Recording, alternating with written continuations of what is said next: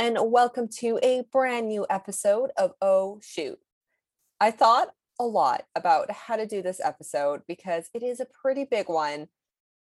Like a lot of major things go down in this movie, and we get introduced to some new characters. And, you know, not only that, but it is a pivotal movie for our Avengers, and it really changes the course of how things go down. And it is one hell of a way to get phase three started. And and everything that happens in this movie impacts where our heroes are placed during the Infinity War and the start of it. And it carries on into Endgame a little bit as well. However, all that being said, though, one of the major things that happens in this movie is the division between our heroes. We get Team Iron Man and Team Captain America. And this is something that has literally divided fans as well. The amount of fights I have seen over social media over this is actually insane. But from it actually comes an interesting discussion which is why in this episode, I have four fantastic guests to discuss where they stand. I have Emma and Robbie speaking for Team Iron Man, and Sean and Alvin speaking for Team Captain America. I loved speaking with each of them, and they all made some fantastic points. And if you happen to only want to listen to that bit of the episode, the timestamps are in the description box below. So check that out if you happen to only want to hear the discussion between those two teams. And I will note that each of them were recorded separately. So if you, you know, only happen to want to listen to my girl Emma talk, her timestamps are also going to be below. So, you know, all the information is there. Now, while those conversations are fantastic, I definitely have a lot to say about the movie itself. So, why not get into that now? So I'm going to start on a lighter note for sure, because shit does get a little heavy throughout this movie, specifically in regards to how the relationships change between our characters. But all that aside, I absolutely have to talk about the introduction of Spider Man, my boy Peter Parker. It, it is literally no secret that I love Spider Man and that he is one of my favorite superheroes so this is a discussion that I I, I want to have. what's how but you know what's also not a shock is that I have a lot of love for Tom Holland. I highly respect him as a person and as an actor. I've seen a lot of his films and I um, some of them are okay, some of them aren't that great, but he he definitely shines through in them despite any um poor directing or poor story writing, you know, he does well with what he's given. And you know what? I definitely see him doing many, many great things in the future. He's also pretty cute, you know? And I, I mean, I can hear my friends in the distance go, You're full of shit. But anyway, they know because they know the love I have for this guy. But point is, Spider Man, I love his introduction the entire scene where we get the shot of Queens with left hand free playing, I love it. I'm obsessed with it. And what I find funny is how a lot of people will associate the song with Outer Banks because fair. I, I think of Outer Banks as well when it comes on, but my core memory of it is definitely meeting Peter for the first time. And now I know a lot of people don't love the way we get to meet Peter in the MCU because it's very different than previous times in that it's not an origin story. And frankly, I prefer it that way. We've seen the origins of Spider Man before. Eh, that's an old story. We all know it. But not but not doing that is what I think makes it very unique they needed a way to introduce him in time into the MCU, and the best way to do that was to have another character bring him into the picture. And what's great is that we got a nice little taste of his strength in this movie, particularly when he catches Bucky's punch when fighting. And honestly, I love everything about that scene. It's one of my favorites of the whole movie because the look on Bucky's face when he catches it, oh, it is iconic. and how Peter is just fascinated by Bucky's arm, then later by Sam's suit. It's just the way he's chatting to them while fighting. It's adorable, it's hilarious, and it very much lightens the situation as well. And then there is the scene where he's fighting with Steve a little. And he does pretty well for a bit. And it's clear that Steve admires his strength and his skill set. And there is actually something I want to talk about because a, lot of people shit on Steve being like, oh my God, like he could have seriously hurt Peter. What the hell? He was on about Wanda just being a kid earlier in the movie. And then he does this to Peter, who's actually a kid. Now, listen. First of all, you realize how old Steve is. Like, what year was he born? 1918. Anyone who was younger than him, anyone who was born past like the 50s is a kid to him. Settle down. But anyway, listen, listen, I get it. He went a bit hard with Peter, but he did not go nearly as hard as he would with anyone else. And this point is brought up in Homecoming when Tony tells Peter, Trust me, kid, if Cap wanted to lay you out, he would have. That's a fact. That is a fact. And a thing to note really is how intelligent and strategic Steve is. He was able to quickly take note of Spider Man's strength and knew that if he brought down that platform on him, it wouldn't just squash him. He'd be able to hold on to it. So Steve didn't do that with the intent of squashing our little bug boy. It was just to distract him and stall him for a bit. And I have to say that because I've seen it so many times on TikTok. And it's a little annoying because the logic is right there. but some people don't want to see it. And on that note of being annoyed by videos about this that I see on TikTok that annoy me, I forgot about one because this is something I have been seeing quite a bit recently. And I got thoughts. I got lots of thoughts. So, a lot of people constantly shit on Tom Spider Man. First of all, screw that energy. We don't like that here, okay? We love and appreciate every single rendition of Spider Man we have gotten, uh, whether that be live action, animated, no matter what it is they are all amazing in their own way. Okay. Okay. But this one is specifically on those who say Tom is too skinny or that his Spider Man is way too lean or young looking. And that's just straight, that is just straight up some bullshit because, first of all, Peter Parker is a literal teenager. Most of the time, when they're comparing these Peters, they're also comparing them to like an animated version or a comic book version where Peter is out of high school. And also, are we really going to get into the conversation of having direct live action versions of how characters look in comics? That is a whole other discussion. And I, mm, I, that's a big discussion to have. And that is we're not going to have that right now but or in general i don't know if i want to have that conversation because it, it's not a good idea guys.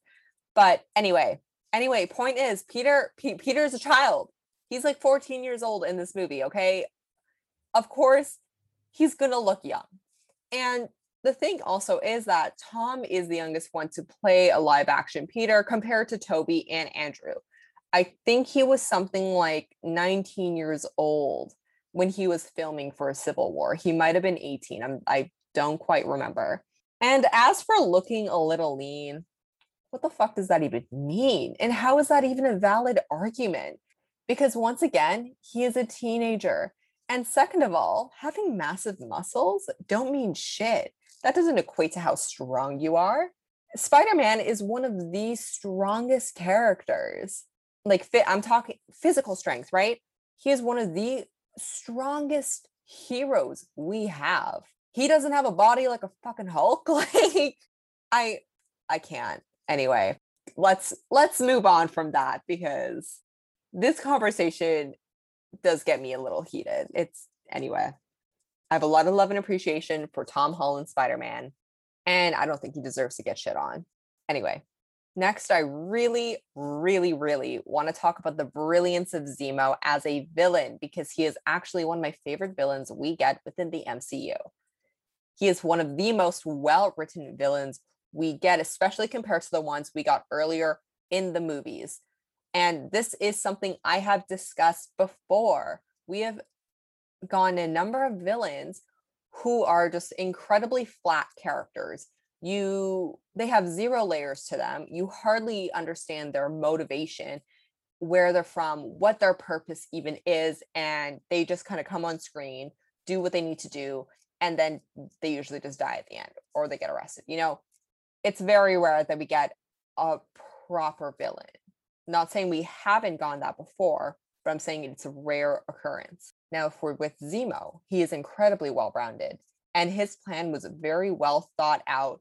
And like I kind of mentioned before, we get a lot of villains who die at the end of the movie, but he just gets arrested and taken into custody at the end of this one. And one of the other exceptions is, of course, Loki, but I think that is also a very unique situation. And that's also because Loki is such a big character and such an important one within the MCU. So, I mean, there's that whole thing where I would I wouldn't even really paint him as a big bad villain. Anyway, unique situation. That is that is the point. With Zemo though, it's the point of this conversation. I'm getting completely sidetracked. Zemo, this damn mastermind successfully divided the Avengers. Of course, the Sokovia Accords did play a massive part in this, but he planned for Bucky to be framed for the bombing at the UN meeting in Vienna. And this, of course, prompted Steve to go after Bucky and try to, you know, be the one to bring him in instead of allowing Bucky to get arrested. So he goes after him with Sam, and we get that epic chase with them. And T'Challa, aka Black Panther, which is another fantastic character we get to meet for the very first time in this movie. Now, T'Challa is going after Bucky because his father, T'Chaka, was killed by the bombing. So for him, it very much is revenge because he lost his father. Now, now I'm very much betting that Zemo didn't think that would happen, but it certainly helped with his plan. And the thing to remember is that he wanted to divide the Avengers, bring discourse among them, and basically just let them ruin themselves. He couldn't hit them with force. He couldn't give them a situation like the previous movies, because then they would work together to bring him down. What he had to do was make it very, very personal. And the focus couldn't be on him. He couldn't be in the spotlight of it all. Zemo wasn't looking for power he wasn't looking for the secret to some conspiracy. He wasn't trying to overthrow someone. He wasn't trying to create a massive weapon or anything at all. He was simply angry. He was angry and devastated by the loss of his family and the loss of his country and all those who died. He blamed the Avengers and he wanted them to pay. And that was it. He was an angry, heartbroken man. And we see that at the end of the movie when he saw the success in his actions he divided them and caused them to attack one another. So, with that, he was going to make the choice to join his family and end his life. That is until T'Challa stopped him from doing so. And thank goodness for him because we get to see him again in The Falcon and the Winter Soldier. And I am absolutely certain we will see him again in the future. And I'm very excited for that. I love Daniel Bruhl. I think he is phenomenal he played this role incredibly well. Now, in regards to Bucky, though, we see him go full Winter Soldier in this movie thanks to Zemo. And once again, it sheds a lot of light on what Bucky had gone through and how he was brainwashed, tortured, and manipulated into becoming the Winter Soldier. And I feel like this is something that needs to always be said. The Winter Soldier and Bucky are not the same, they are two different people because James Buchanan Barnes would not do the things the Winter Soldier was made to do. When the Winter Soldier is unlocked, there is no inhibition. There is a thick, strong wall between that mind and Bucky's mind. And you need to really break it down to reach Bucky. But my point really is you can't hold Bucky accountable for everything the Winter Soldier did because Bucky did not have any control. He was trapped inside. And it wasn't until the events of Captain America, the Winter Soldier, when he was able to break from it. And that was only because of Steve. So then when we get the scene where we all learn and Tony learns that the Winter Soldier killed his parents, and it wasn't, in fact, a car crash, Tony felt that grief and that understanding of what really happened and turned and attacked Bucky. Because in the heat of the moment, he couldn't differentiate between Bucky and the Winter Soldier. And I think Tony knew that there was a difference and he's seen what can happen to the mind when meddled with. But at that moment, it was rage and pain and all those nasty feelings. And we get T and we get Steve telling Tony that wasn't really him and Tony just can't listen. But you know, Steve of course is right. It wasn't Bucky who killed Howard and Maria. I mean, why would he? He knew Howard. They were in the same war. They were allies. He has absolutely no reason to kill Howard. But Bucky once more went through the trauma of being the Winter Soldier in this movie. And this is something he never asked for. And earlier in the movie, we literally see him trying to adapt to a life free from Hydra, trying to put together the pieces of all those years he was in and out of the ice. And I know I'm glad Steve found him and was by his side. Same with Sam, even though they have a bit of a rocky relationship to start. But honestly, they end up being one of my absolute favorite duos. And Sam ends up being a wonderful friend to Bucky. And speaking of favorite duo and wonderful friend, we need to put some appreciation on the friendship between Anthony Mackie and Sebastian Stan. It's iconic. And it's one of my favorite things to witness. Like, I love watching interviews and watching press junkets. And I'm really not kidding when I say theirs are the ones I always go back to like any interview where they are present together, including red carpets, just their energy is so amazing. And I just love watching them interact. And it's a bit sad that there are some I've seen so often that I can quote them. But anyway, I had to share my love for them a little bit because I really, I really do love them. so the relationships between our characters change a lot during this movie. Now, it's no secret that they are not the closest bunch as a group. They're not a family and they're hardly close friends. And that's really as a collective. They clash a lot, and we've seen that in previous movies. Sure, they have their moments where they do genuinely get along, and we see it in Age of Ultron when we get a taste of what things could be like if they all had let their guards down and were open with one and were open with one another and kind of treated each other like friends. But unfortunately, that's just not the case and it's not an everyday thing. But the thing is, their relationship in this movie compared to the others is also very different. They've changed. And I am a believer of the fact that they do care for another to a degree. But they all think independently on nearly every situation. But in this movie, they get faced with a number of situations that force them to choose a side, to choose their people. And one of the most important ones is the relationship between Tony and Steve. They have evolved so much over the years, and it's so interesting comparing the way they interacted in the first Avengers to how they interact in this movie. It's clear that Tony does look to Steve as a friend. Maybe not in the same way he looks at Rhodey or even Happy, but he trusts Steve. And then we get the moment where the trust fully breaks. And that's when he learns the truth of what happens to his parents. And that Steve knew, but didn't tell him. And it's a moment that really is heartbreaking because Tony doesn't trust Easy or open himself up to others. And that is something that really alters their relationship. And another interesting one is with Natasha because she has ties with both Tony and with Steve. And thanks to the events of The Winter Soldier it does very much seem that her loyalties would be more to Steve. She trusts him, but when it comes to the accords, she chooses to sign, finding herself aligning with what Tony was saying. And then when it came to the fight at the airport, she was fighting with Tony again. But she ultimately does help Steve and Bucky get away, which compromised himself and led to her going on the run. And there's no real scene that fully explains this switch, but there is this deleted scene where we see her observing the fight. And it very much seems like she's wondering, what is this all for? what is the point in the fighting? And and she's who I relate to a lot in this moment because I watch them fight and I question what the point is. How is it necessary? How could this divide happen? They have been through some horrific shit together. How could this be what breaks them apart? Now, one of the major elements of this film, of course, is the Sokovia Accords. This alone causes a divide between the Avengers because some are for it and some are against it.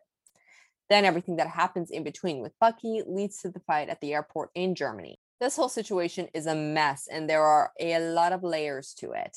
And of course, you know, not only divide between our Avengers here, but a divide amongst fans. Because you're most people are either on Team Iron Man or Team Captain America. It becomes a hot topic. I've seen some wild arguments as I've mentioned earlier.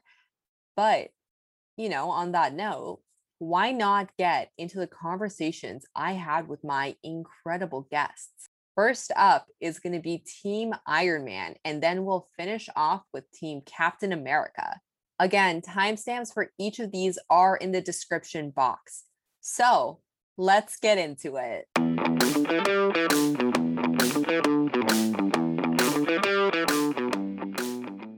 All right. So my first guest for Team Iron Man is my friend Emma.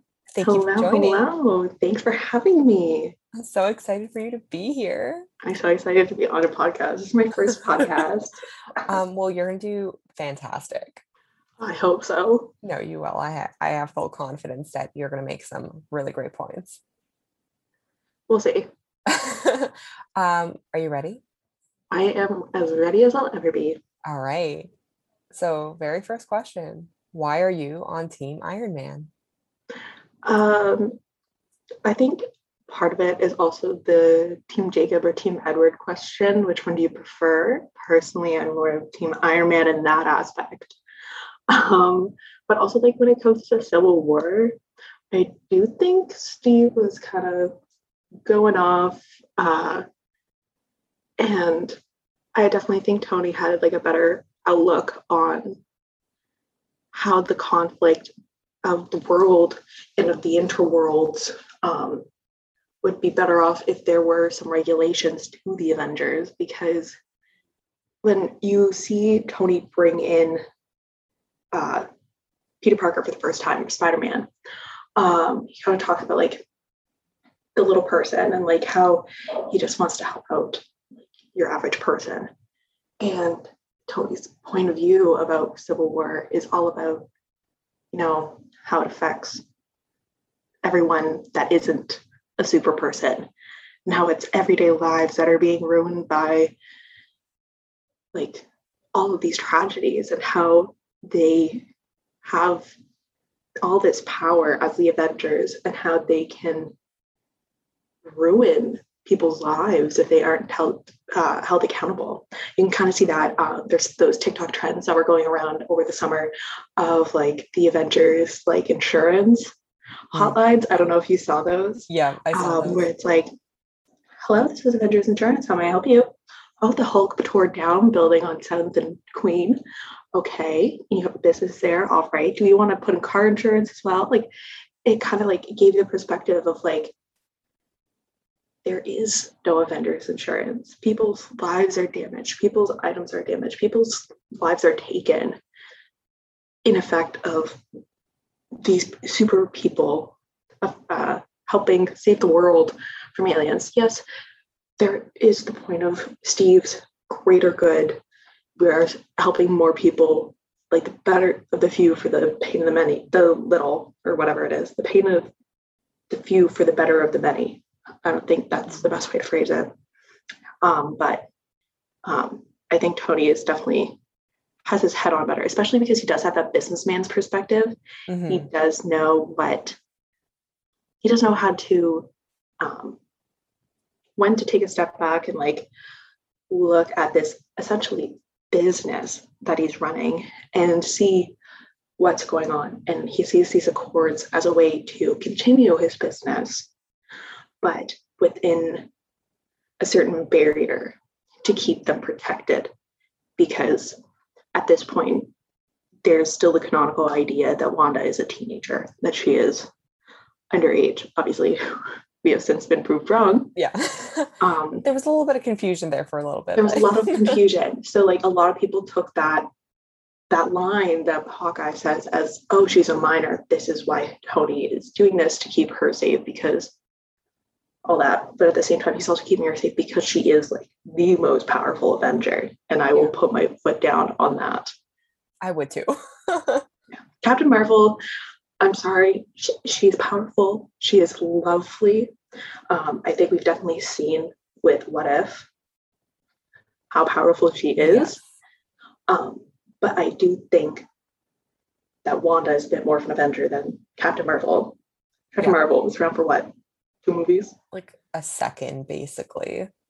Yeah. Maybe in the future. I don't know. We'll see what happens. In the future, we'll see what happens. But at the current moment, I think that Wanda is probably one of the most powerful. So by providing the Accords with their agreement, they're also providing Wanda with protection. And I think that was necessary. Perfect. That's pretty. I mean, you made some really solid points. And I definitely agree, kind of how Tony does have that business perspective as well. And Yeah. like he he does have like a I mean, he's incredibly smart. So he does have a very analytical kind of mind as well. So he does kind of have the benefit of looking at different situations with different perspectives. So Yeah, especially compared people- to Steve.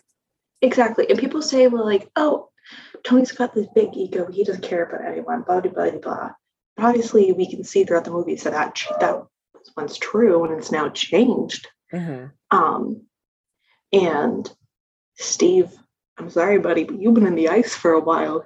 Things have changed. times have changed, bud. Times have changed. And but I do have like a bigger question, but I uh, like just watch. I just was watching and I thought, uh, like from the business, Tony's a businessman perspective. If Tony's a businessman, he agrees that there should be some regulations and this is like the best way to go about it, and that these were made by the countries. Why wasn't there a representative for the Avengers there? that's true. why like these accords are focused on their and like their capabilities and their performances and their their regulations for them why didn't a representative from the avengers go like natasha 'Cause she's the one who goes to sign for people why didn't point actually? why didn't someone go and debate for the freaking avengers good- That's actually a really good point. I know, right? Because like you sign a lease. If you have questions about the lease, you debate them. Yeah. You have you have to sign a work contract and you think you deserve to be paid more. You debate it. So why would you sign an accord limiting your capabilities to intervene and save the universe Interesting. Interesting. and not debate what you don't like? I think that could have really prevented a lot of the issues in this movie. I I feel like a lot of things could have uh, prevented the issues. Everything that happened in this movie. but also at the same time, if it were for Civil War, then we would have no Winter Soldier. Without Civil War, we wouldn't have so many things. So it's like we wouldn't like, have Spider Man, we wouldn't have Winter Soldier, none of it. I mean, and basically, if Civil War didn't happen, if like every little thing didn't happen, any movie that follows it would have been so different. Which is just like the domino effect of like any small, like we're seeing that obviously in What If, but the dominoes that line up to make this the one, as Strange says, the God. one outcome. The dominoes fall any other way. Could have been It's so literal different. chaos. Yeah. y- Literal universes get destroyed. They We all saw the last episode of What If. Ultron like Spoilers, but like, oh my god, much. so much. um all right next question though why do you think team captain america is in the wrong Um, I definitely think Cap, just in general, is very much a fire sign. He is very passionate. He is very uh, one for all and all for one. And so he doesn't think they need any restrictions because he thinks, you know, I'm Captain America. I know best. Yeah. Uh, but you're Captain America. You're not Captain Britain. You're not Captain Russia. You're not Captain Thailand. Yeah. You don't know the intricacies of all the different countries of the world and how they work and what's best for each citizen. You think about what's best for the greater good. And most of the time, that leans slightly And towards like that's not always good enough. Yeah. yeah and like obviously you know international limitations and all that kind of stuff but like cap has a point that like sometimes heroes see things differently than like your basic normal human person who's not a super but we look at um all the things that happen within the the larger Avenger movies leading up to Civil War, we see the damage of Ultron, which really is the internet, which is the spark that causes the Accords. Uh, and I think his behavior in Civil War kind of is like why he gets clouded in his thoughts in saving Bucky, hmm and he uses Bucky as kind of like, this is why we should do what we want because I want to be able to save my friend. But there's so much. Obviously, we see how it ends. Bucky was framed. Zemo, Yeah. gotta love him. But um, he is like Captain America is supposed to be like the quintessential, iconic, good guy. He Yeah. is Captain America. He's supposed to be the virtuous. He, he like what he stands for. Yeah. But his loyalty faults him into helping essentially what is deemed at the beginning of the movie a terrorist suspect escape and resist arrest throughout the entire movie. Um, so for him, his the way the movie shows his view of why they shouldn't sign the accord because they shouldn't have limitations about like where they can intervene. Um, his point of view is demonstrated through the Bucky storyline, which I think I think there are some points, obviously, uh, to his reasoning, but the the the the plot line that the Marvel Cinematic Universe gives him to display his reasoning is problematic. hmm And I don't know. I also think that it's int- just a totally off topic thing, sort of related to the Captain America. Why is he wrong? He also brought in Ant Man, which I, I I haven't seen Ant Man in a long, long time, so I don't remember how they met. Like It was with Sam. It was Sam. Okay. Yeah. I'm like, that is just, I was like watching it and I hadn't seen Ant Man so long. And I was like, how do they know each other? That is such an odd choice. I know it's definitely something that's easy to forget because I mean it's such a I mean it's a great scene in Ant-Man. But um I don't know if you will remember if I bring it up, but so Hank Pym sends Scott to an old Stark warehouse to get something to steal something they need. And when he goes, he finds out that it's not just an abandoned old warehouse, but it's the new Avengers compound. And then when he gets there, Yes. Sam is there because they notice a little disturbance and they have a great little interaction. yeah, but Yes. It was like that little bit. moment kind of stuck with Sam.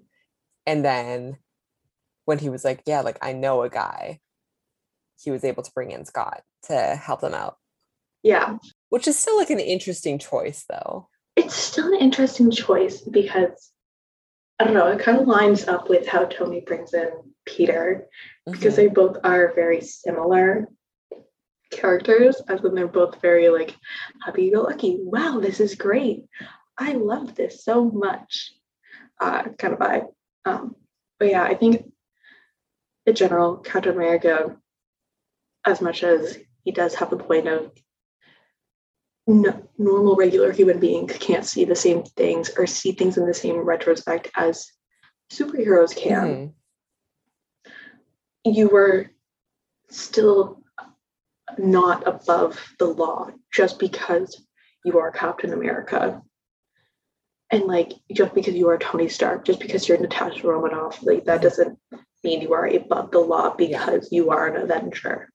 And that's what the Accord set to show up, kind of being like, okay, you've really put yourself above the law, but there needs to be something above you to keep you in line. So like, yeah. No, that's I kind agree. of what I it is. agree. Well, um, my next question is Do you think the Civil War was justified and necessary, or was there a, wa- a way to avoid a fight? Oh my god, there are so many ways to avoid this.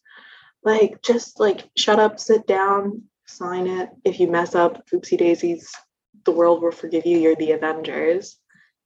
Also, like I said earlier, send someone in to dispute the regulations before they become law.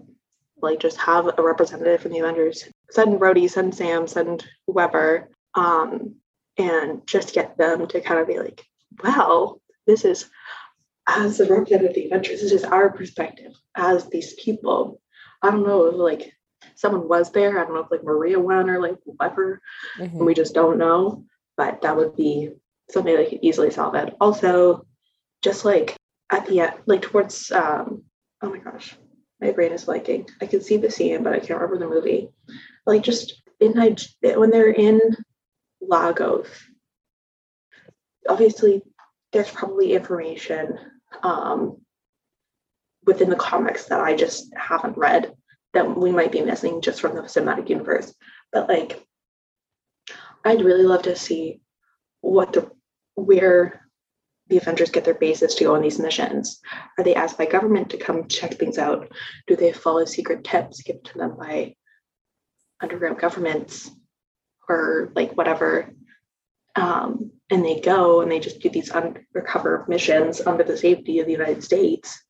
Um, but at the same time, like, would that cover everyone? Because everyone technically is a citizen of the United States. Yeah. Um, and there's all these questions of like how they get these things going. Because, like, obviously, um, the Avengers, we see how it starts, and there as, but that all takes place within the United States. And then Age of Ultron, they follow Ultron. Uh, they follow Ultron, where they have to go overseas. Um, I can't, and like they're just kind of like following their mistakes Yeah. and like trying to clean up and clean up and clean up.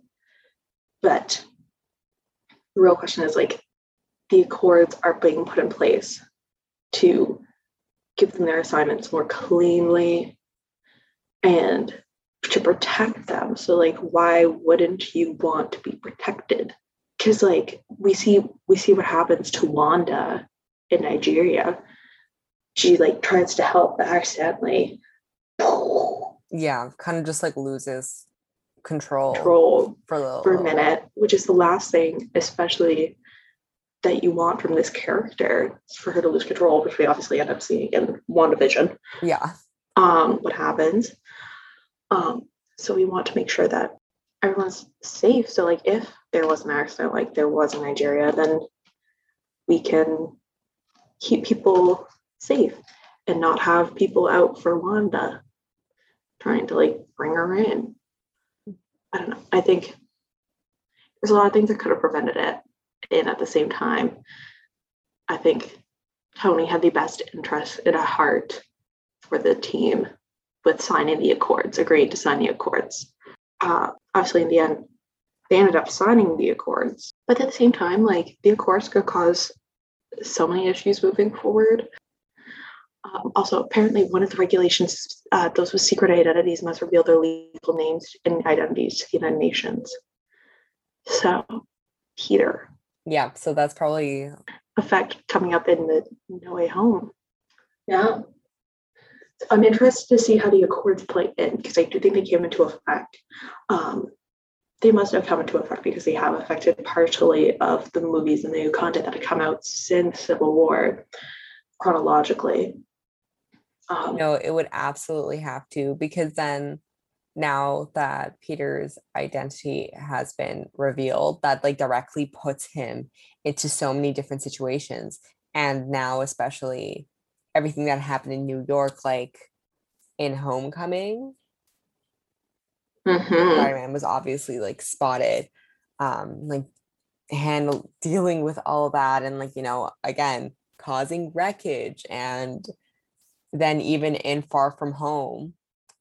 Now with putting like all uh, all aside that, you know, he killed Mysterio, all the destruction from that could be easily just pinned be pinned on him. Oh, absolutely. I think there's also, I think the Accords are in effect, but I think they're only picking and choosing what they oh, want of to put in course they are. because they want to limit the Avengers. But at the same time, they don't want to be responsible for the Avengers. Because another one, those with innate powers must wear tracking bracelets at all times. How did they not know where Wanda was before the creation that led to WandaVision? They would have known that that's where Wanda was, and then all of a sudden this occurs. Where's Wanda? Right. No one knows. I feel like last you spotted there. it's a mix of they're being picky and choosy, but at the same time, when they're writing it, they completely forget what is listed on the accords. So then after you have fans who are like, oh, what about this point? And they're like, oh, shit. I forgot about that.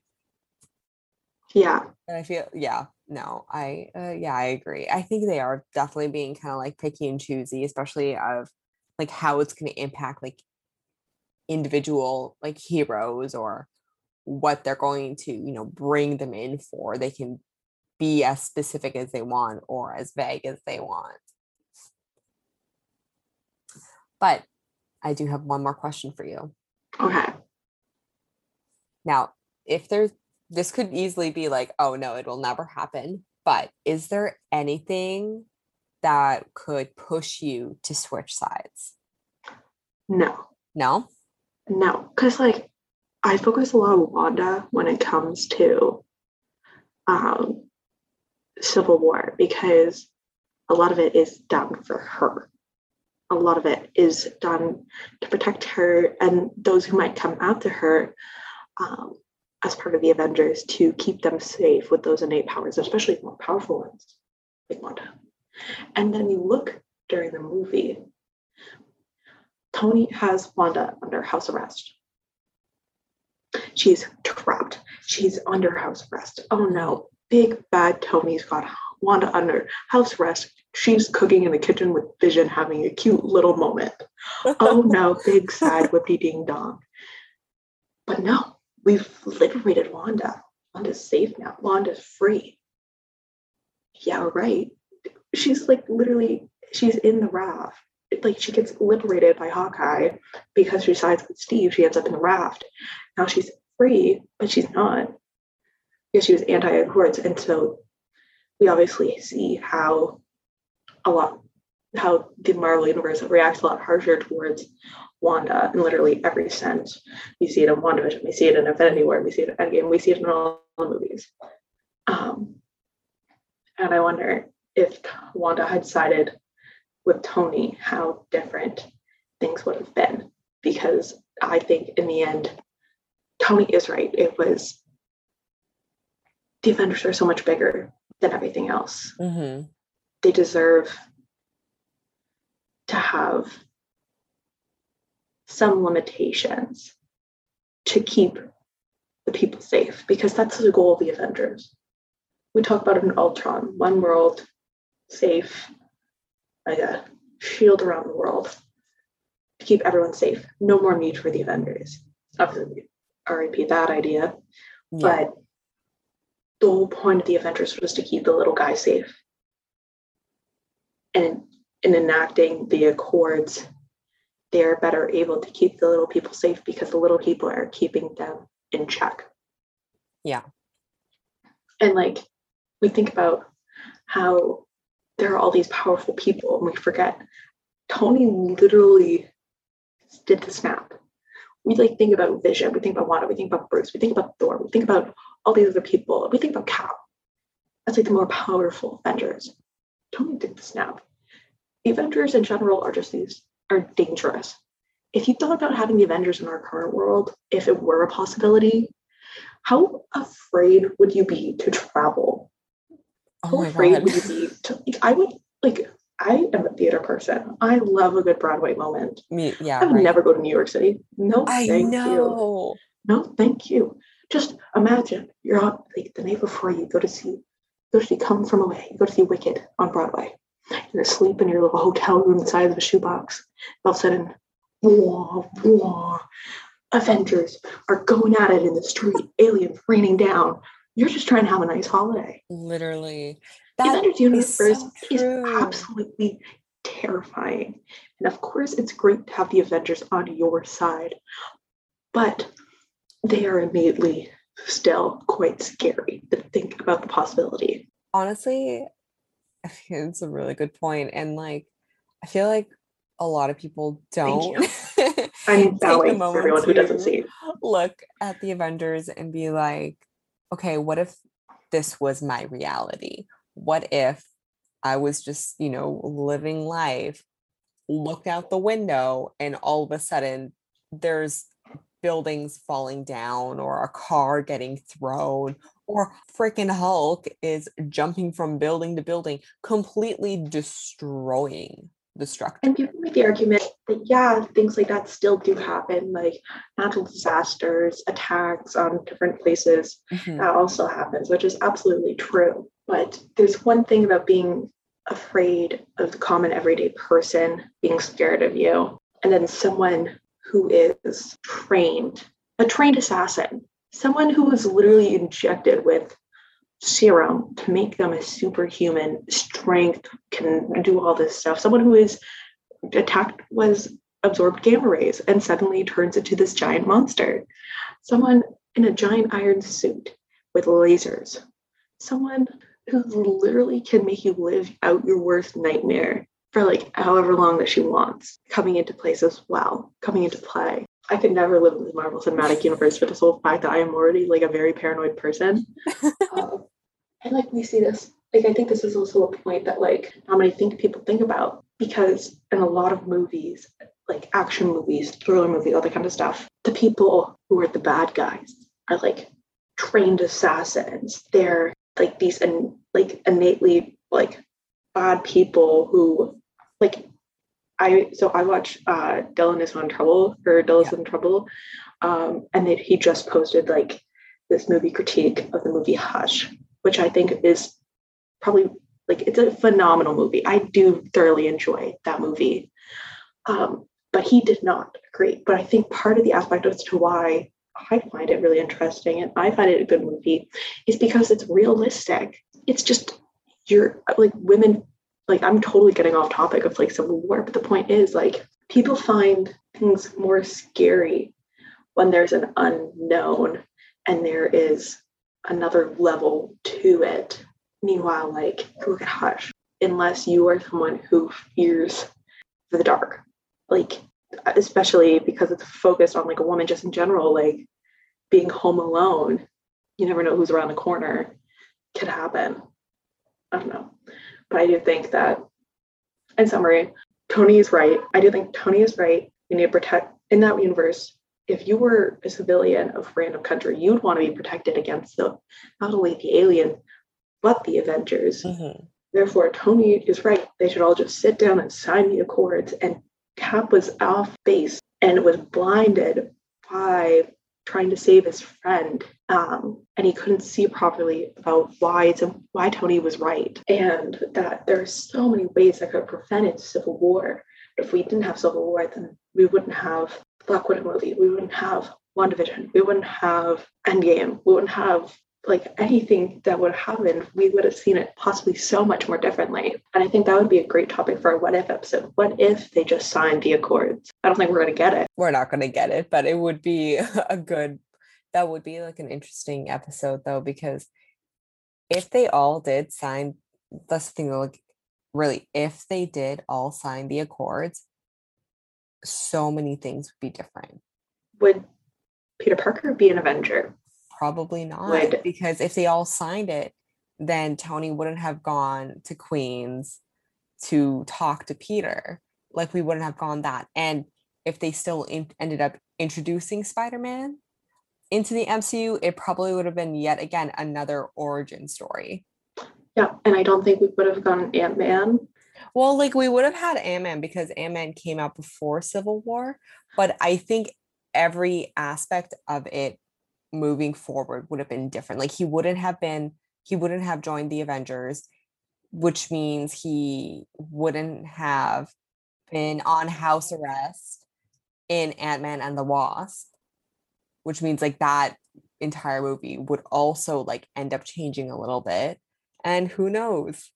I feel Doesn't like he help with the technology for um in Endgame, in Endgame? Yeah.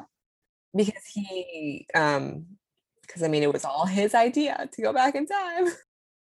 Well, thank you so much for you for speaking for Team. Iron Man. We love Team Iron Man. Iron Man is the right team to go. No one come for me. Okay. no one come for me. I'm right and you were wrong. This is all a civil conversation, everyone. Ha ha ha ha. No Very one funny. is completely in the wrong.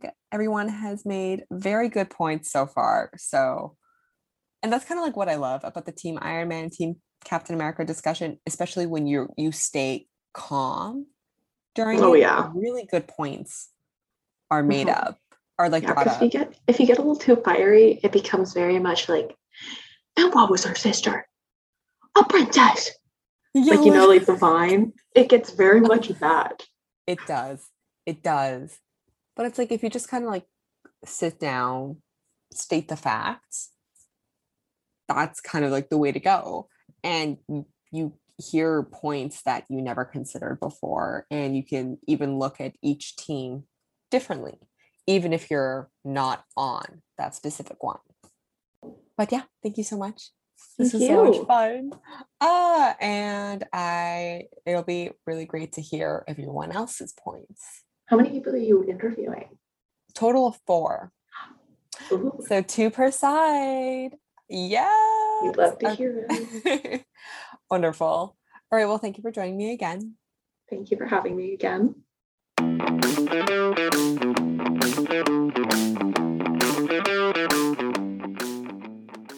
All right. So the second person I have on Team Iron Man is Robbie from Conversations with Robbie Sherman. Thank Hello. you for joining me. Thank you for having me. It's a pleasure. I'm very excited to hear your thoughts. So you're you ready to get into it? Yeah, yeah, I think so. Um, right. Yeah. So, first question is why are you on Team Iron Man? Accountability. Superheroes do not have any form of accountability because their powers thwart what most human governments can do, which I I don't I'm not saying we shouldn't look at them as intelligent beings, but they're obviously like ultra human in ways that make them above what ordinary people can achieve for sure. I mean, I don't I do you have to agree because I mean the whole point basis of the accords were to have that accountability because time after time they leave a city or town in destruction there's casualties people injured. Obviously it's not always their fault you know sometimes it's an alien army but you know they still have a part in it. So i agree with the fact that accountability is one of the biggest players in the situation Yeah, there are uh, there are moments where you could say that maybe letting the people go would have been an eas- easier solution in the long haul because you're not getting so many casualties. And uh, you know, I I think that's some. There's a good deal of me that is uh, pro captain, um, but yeah, I definitely think in this instance when we're taking into consideration how these people can level just whole armies, you know, they, they they could represent the end of humanity if they so chose to gang up and do it. You know, we've already seen a situation where Stark made a robot that went haywire. So the idea that he wants to take accountability should be even more of a flex that people should understand the reasoning behind it. hmm I mean, that is a thing because Ultron did play, just like Ultron and Sokovia did play such a big part in the Accords coming to play. I mean, they're literally called the Sokovia Accords, right? They're not the New York Accords or bring up any other situation they've been a part of Accords. It's Sokovia because that was a literal country crashing down. I I do believe that maybe there there needs to be a little bit more parity from Stark because his idea of accountability is making everybody rush into it so quickly yeah. necessarily have the time to consider things the way he want, wants them to consider them, you know, because he's acting from a place of pure emotion. And, you know, there, there's an undoubted bias that Stark has throughout the whole enterprise and putting hmm forward these things of, of like un, undeniable emotional bias. Like he's so far reacting to such a degree that's affecting large amounts of people in ways that they're not ready to, that they haven't been able to fully consider the ramifications of and can't see the Yeah. full ramifications of until it's in effect for a time. hmm I am with you on that. Um, well, on to the next question. Why do you believe that Team Captain America is in the wrong? Because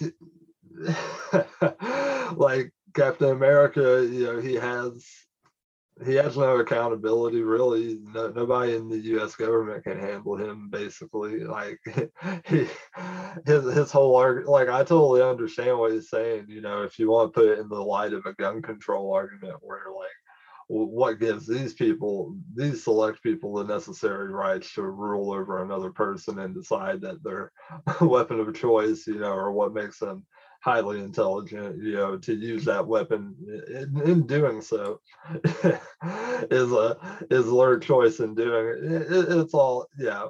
I honestly I, I think he represents like a libertarian view that can be like highly destructive if not kept under check. And sometimes he's been shown that when he's not under check, he can mess things up really badly. So hmm yeah we need to, uh, we just need to consider the downside when these people fail like when these people have judgment that doesn't go the way they think it is it may not even necessarily be bad judgment in the heat of battle That's a good point. Um, but in kind of the terms of, you know, the civil war that occurs between both sides, would you say it was justified and necessary, or do you think there was a way to avoid a fight? i don't i would like to say there was a way to avoid a fight but you're also dealing with people that live their lives as functions outside of the law at all times and they cooperate with the law simply as a measure of the greater good being absolved in the long run.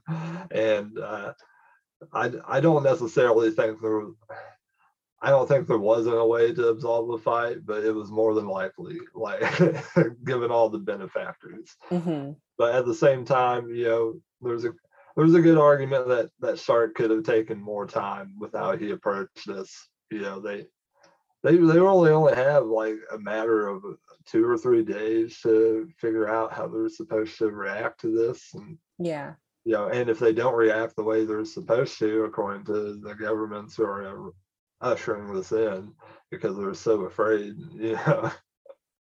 and uh, yeah, Stark does Stark does like have points that we have to consider too, like the ruthlessness of some of these people in these governments and the actions they may take. Something to consider, you know, for these people. You know, they're not a, they're not infallible all the time. like, they can they can be held sometimes, you know, but at the same time, like uh, I'm I'm sorry if I'm rambling a little bit. I'm very Oh no, this is like any thoughts that you have on the entire situation. Like, I want to hear it because I think it's all valid and all points are very much relevant, especially in regards to the characters and what they're fighting for. Because I mean, the, the whole situation with the Accords is very messy and there's a lot of layers to it. So there's there are always points that get brought up that you don't always consider. So ramble on if you need to. Like we're I know everyone's very eager to kind of hear both sides. But my last kind of question is in actually in re- regarding the terms of the accords. Now, do you think that all the because they the accords are very restrictive do you think that you know it's okay or do you think if the opportunity was given to them to negotiate the terms to come to a better agreement I think that would definitely help quell the violence that results from it, you know. Yeah. There's and like the violence isn't as bad as it might have been given situations Yeah. that unfolded. But at the same time, you know, the amount of fighting they're doing is also drawing a light to how they actually handle the business of going about the greater good because Mhm. how much of a greater good is there in destroying like massive amounts of building that probably never get cleaned up simply because there's not the manpower or the time or the abilities to do it just you know and and then you got to think about all the people that might get injured in the wake of this you know. Mm-hmm. So it, it's also it superheroes have a messy morality to stand on from the beginning. So the idea that they want to take accountability is very necessary like if they're going to actually amount to the greater good like if we're going to say as a society that they they represent us as a society you know? Yeah. Like uh, to highlight a different superhero franchise uh, you look at superman and batman and the way they function in their rep- retrospective societies. Like superman he, he doesn't really need humanity. He's above humanity in a way that almost no almost no superhero is. There may be one or two other superheroes that are really as intense intensely strong as he is but the fact that he is so dedicated to keeping that higher morale is what we always have to like keep in check when we're looking at his actions like as a character over the different you know iterations and Yeah. things throughout the years. Um Zack Snyder's been doing an okay job creating a morally complex Superman over the past few years. That new Justice League uh, they put out which was his cut a four hour cut. That that was a much better take on the Superman mythos than a lot of other attempts had been previously, and it gave him like good moral shadings. I still I still have problems with the Batman versus Superman though. I always have. i think Um, I, I think that would go the same for a lot of people yeah, yeah uh, Man of Steel a little bit more so. I don't need to. I don't need Superman making out while like buildings are crumbling around him. it's always the small little scenes that you question why they thought it was necessary Yeah, I, I think Zack Snyder is a little blunt with his storytelling sometimes. Mhm. his uh, his Watchmen has similar problems in my Yeah. opinion. Um, but uh, to get back to what, what we were talking about with the Sokovia Accords, I think we also have to look at how like governments are using this to push themselves into the territories that superheroes reign over. You know, how are they using it to make themselves more powerful against these people that they're supposedly working with? You know, all, mm-hmm. you know, the U.S. government has a history of sabotage, like going back as far as its history, and like we're we're still seeing massive things happening, like tons of socialist countries that never really do us any harm, like actually get taken down because of U.S. intervention, and then we find out about it years later. So we also the uh, a, a pro a, a anti Stark view, I should say, that I, I was considering too is also how like how much is this going to affect the ability governments have over superheroes and how they're going to deal with their powers. So I, I think the the pro Captain America side is is legitimate in their fears about that idea. Mhm. Well, in regards to that, then, what major change would you say would push you to be Team Captain America? Um, I guess I would have to see like a similar level of accountability held up from the governments of the world because the thing about a Marvel sense of morality is that it's very tidy. You know, it suggests that like all our governments are just equal playing fields that have always been equal playing fields and the, that the people haven't been like messed with on any level for so long. You know there's a history of our own government taking advantage of the people who've who were here before the, our main settlers showed up and you know people who were brought here when these settlers you know came out and and basically built up our main government that's lasted into this today so i would i would i would hope like there would be a, a certain level of accountability held by those governments too coming out like saying hey we need to right these wrongs and start doing this and this and you know break up certain wealth cabals that mm-hmm. obviously mm-hmm. control things throughout the world I mean, would you would you say that's a logical like form of parody in in this type of situation? I think it definitely can relate back to just like real life and just the perception and how we like view the government in like a general sense. And I think in regards to civil war and how you say that there would still need to be that sense of accountability, I definitely agree with that. And I think that would also come into the play of if they had the ability to or the opportunity to negotiate the terms of the accords. So, because one of the main things is that it, again, it's very restrictive. It could prevent them from going to a fight that really matters um, or prevent them. Otherwise, like the threat is, hey, you're going to be locked away in the raft because I mean that's the thing like and that's literally what happens at the end of Civil War. A good chunk of Team Cap gets locked away. Granted yeah. yes he breaks them out but that's the threat that prevents them from going to a fight because what if the situation this is like my hypothetical that I like I think about. I'm like what if they were all locked away in the raft during the time of Infinity War and they were basically saying like nope you can't go fight. You can't go fight this alien army with this giant purple alien whose goal is to delete from existence 50% of the population like not even that 50% of the universe. So it's like that hypothetical where i'm like oh god.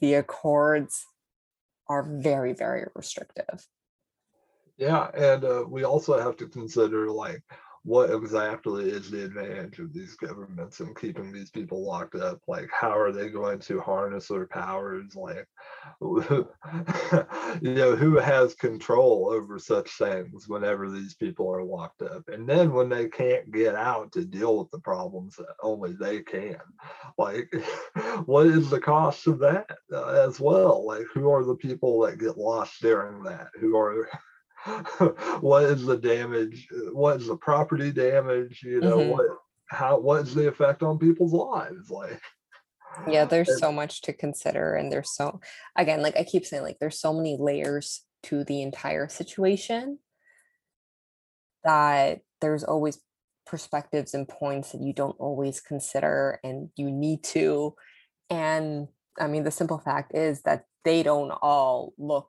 like in the movie, they don't look at every single side of the situation or thinking ahead or thinking of like the hypotheticals and the what ifs of having the accords in place.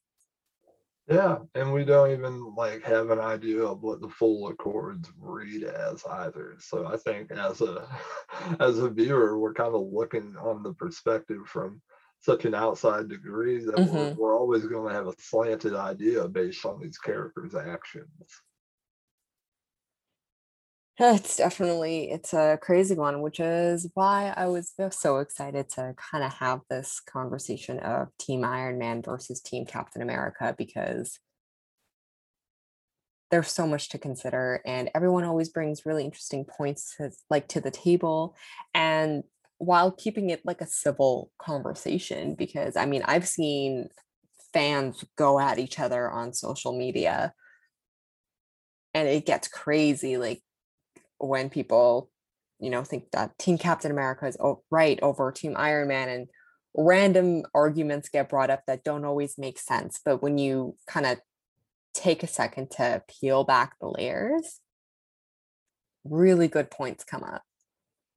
You know, uh, superheroes don't really have a training school uh, in the Marvel universe, at least. So we don't really have a way to gauge how intense their powers are Mhm. sometimes. We don't have a way to engage how much control they have over it. hmm So I mean, a- there's always moments we get to see them lose control because, of course, like we get the scene in Civil War of Wanda losing that control over her powers.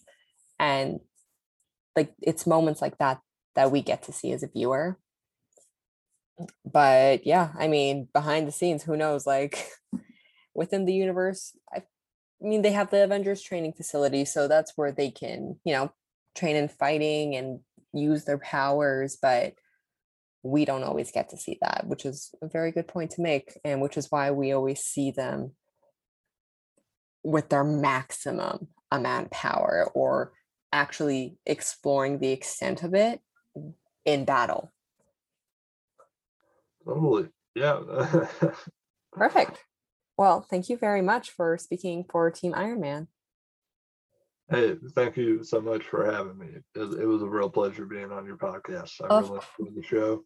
Of course. Thank you. I mean, again, I love hearing all points and arguments and perspectives everyone has on these teams because while there's similarities, there's always new things come like coming up and that's what I love to hear. But thank you again for joining me today. Thank you so much for having me. Hey, it was a pleasure being here. I, I hope we can do this again sometime. Absolutely.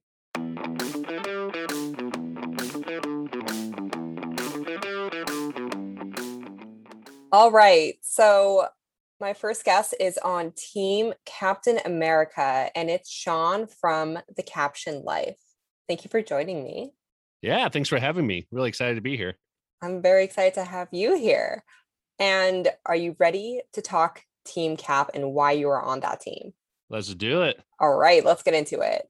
So, first question is why are you on Team Captain America?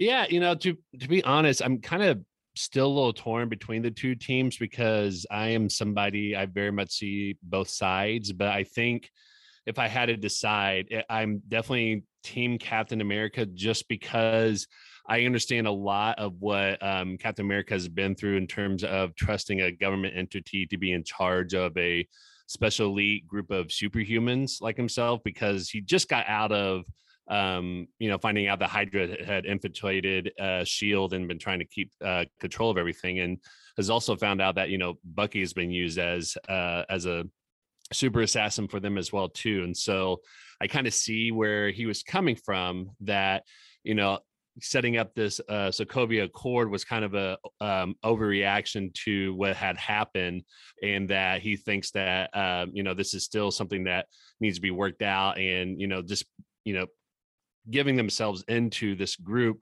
uh, that could really use them for any of their beck and call for not just you know th- they see it as an oversight but the bigger question becomes like well who's going to oversee them as well too? Because again what's to stop you know any of this from happening where we have another hydra situation to happen again? And now you have hydra that has control of like all the top elite superhumans that are going to you know try to take over the world that sense. And so that's why i'm team captain america because i think you know when you look at it from that perspective is trying to make sure that you don't give in to something that ends up being a elite control of the overall you know good of the world and that it can be used for evil in that sense. So. Hmm I mean, I definitely see that point, and it's a very good point that you are making, especially in regards to Steve. Mhm.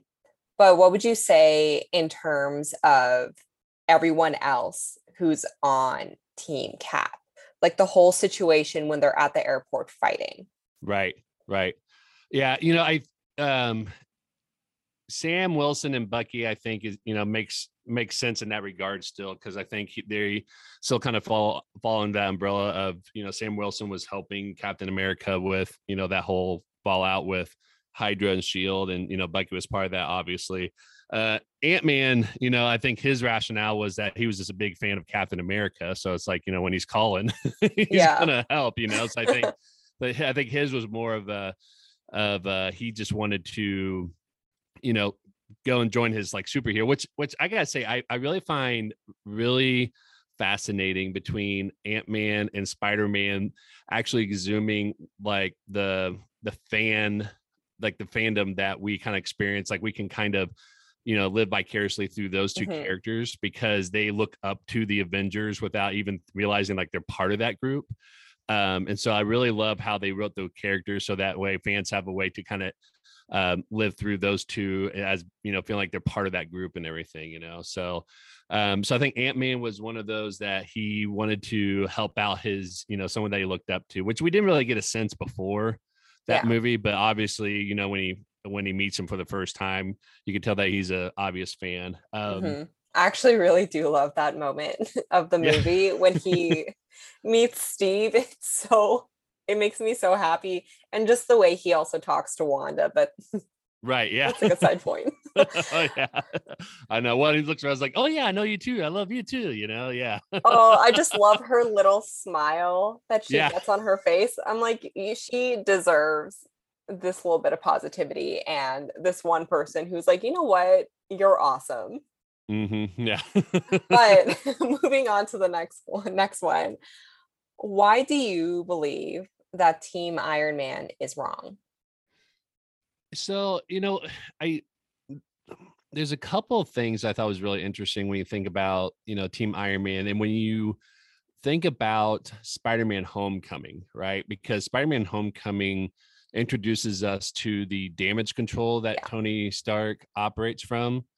And this, you know, originates back to the first Avengers movie that we see. And so obviously, even after the Battle of New York, there should have been some sort of protocol in place that um, you know, not just help clean up, but I guess, you know, try to think about, you know, how to minimize the impact as much as possible. Yeah. And so when we get to Team Iron Man being for Sokovia Accords, I, I think one of the things I would just point out is just that, you know, why wasn't, you know, they were doing something like this to begin with, like earlier on when obviously he had something like, you know, not just him cor- like as a corporation, but he had a partnership with the government. So it's like, you know, why did that get out of hand from his, you know, um, point of view and from his um, involvement with all of this. Um, but I think the other thing is just that um not that iron man is like completely in the wrong of it but i just think that when you look at the two i think it, ma- it still makes more sense that you know the overall good that the avengers still had um you know still kind of outweighs a little bit what happens here now you know anyone that dies from a result of that you know obviously is tragic and everything but i think um, you know, this is the, the stuff that we always talk about, like you don't see in the movies is the aftermath. I think this is what, you know, Civil War tries to deal with is the aftermath of, you know, these huge battles that happen with superheroes and everything. But I think, um, you know, it's a, it's an overreaction to um, some of the things that has happened because it's like, you know, if they hadn't intervened, right then it would have been a lot worse and then it could have gone the other way. It's like you know you guys have these powers why didn't you step in and do anything about it? And so it's like one of those you know you you lose one way you lose if you didn't. Yeah. and so i think this sort of thing is kind of like a overreaction from tony stark although you can you can see that he, you, can appreciate how he is trying to at least do something to appease both sides because him and steve had that moment where they're almost like coming to the same ground and steve was getting ready to sign you know the the accords and everything and used to see how iron man like and tony just snaps at one point it's just like you know give me a break because you can see that it's killing him to do like any of this stuff because Mhm. he's you know giving up one for the other and he doesn't want this at all but he knows that he has to try to do something with it so um so i really feel for him but i think that it, you know for his part it's actually overreaction to everything that's happened with the couple of things that came from this and especially with uh what was happening with Ultron and um um ah sorry what's what's the uh what's the battle of Age of Ultron where that took place at um Oh, and Sokovia? was that Sokovia? Yeah. Oh my gosh okay for some reason I thought oh my gosh sorry I For some reason, I thought it was somewhere else. I, I No, I sometimes I completely mix them up. but no, yeah, it's Sokovia. Right. Yeah. No, it is Sokovia. You're right. Yeah. Um, okay. Sorry about that. Yeah.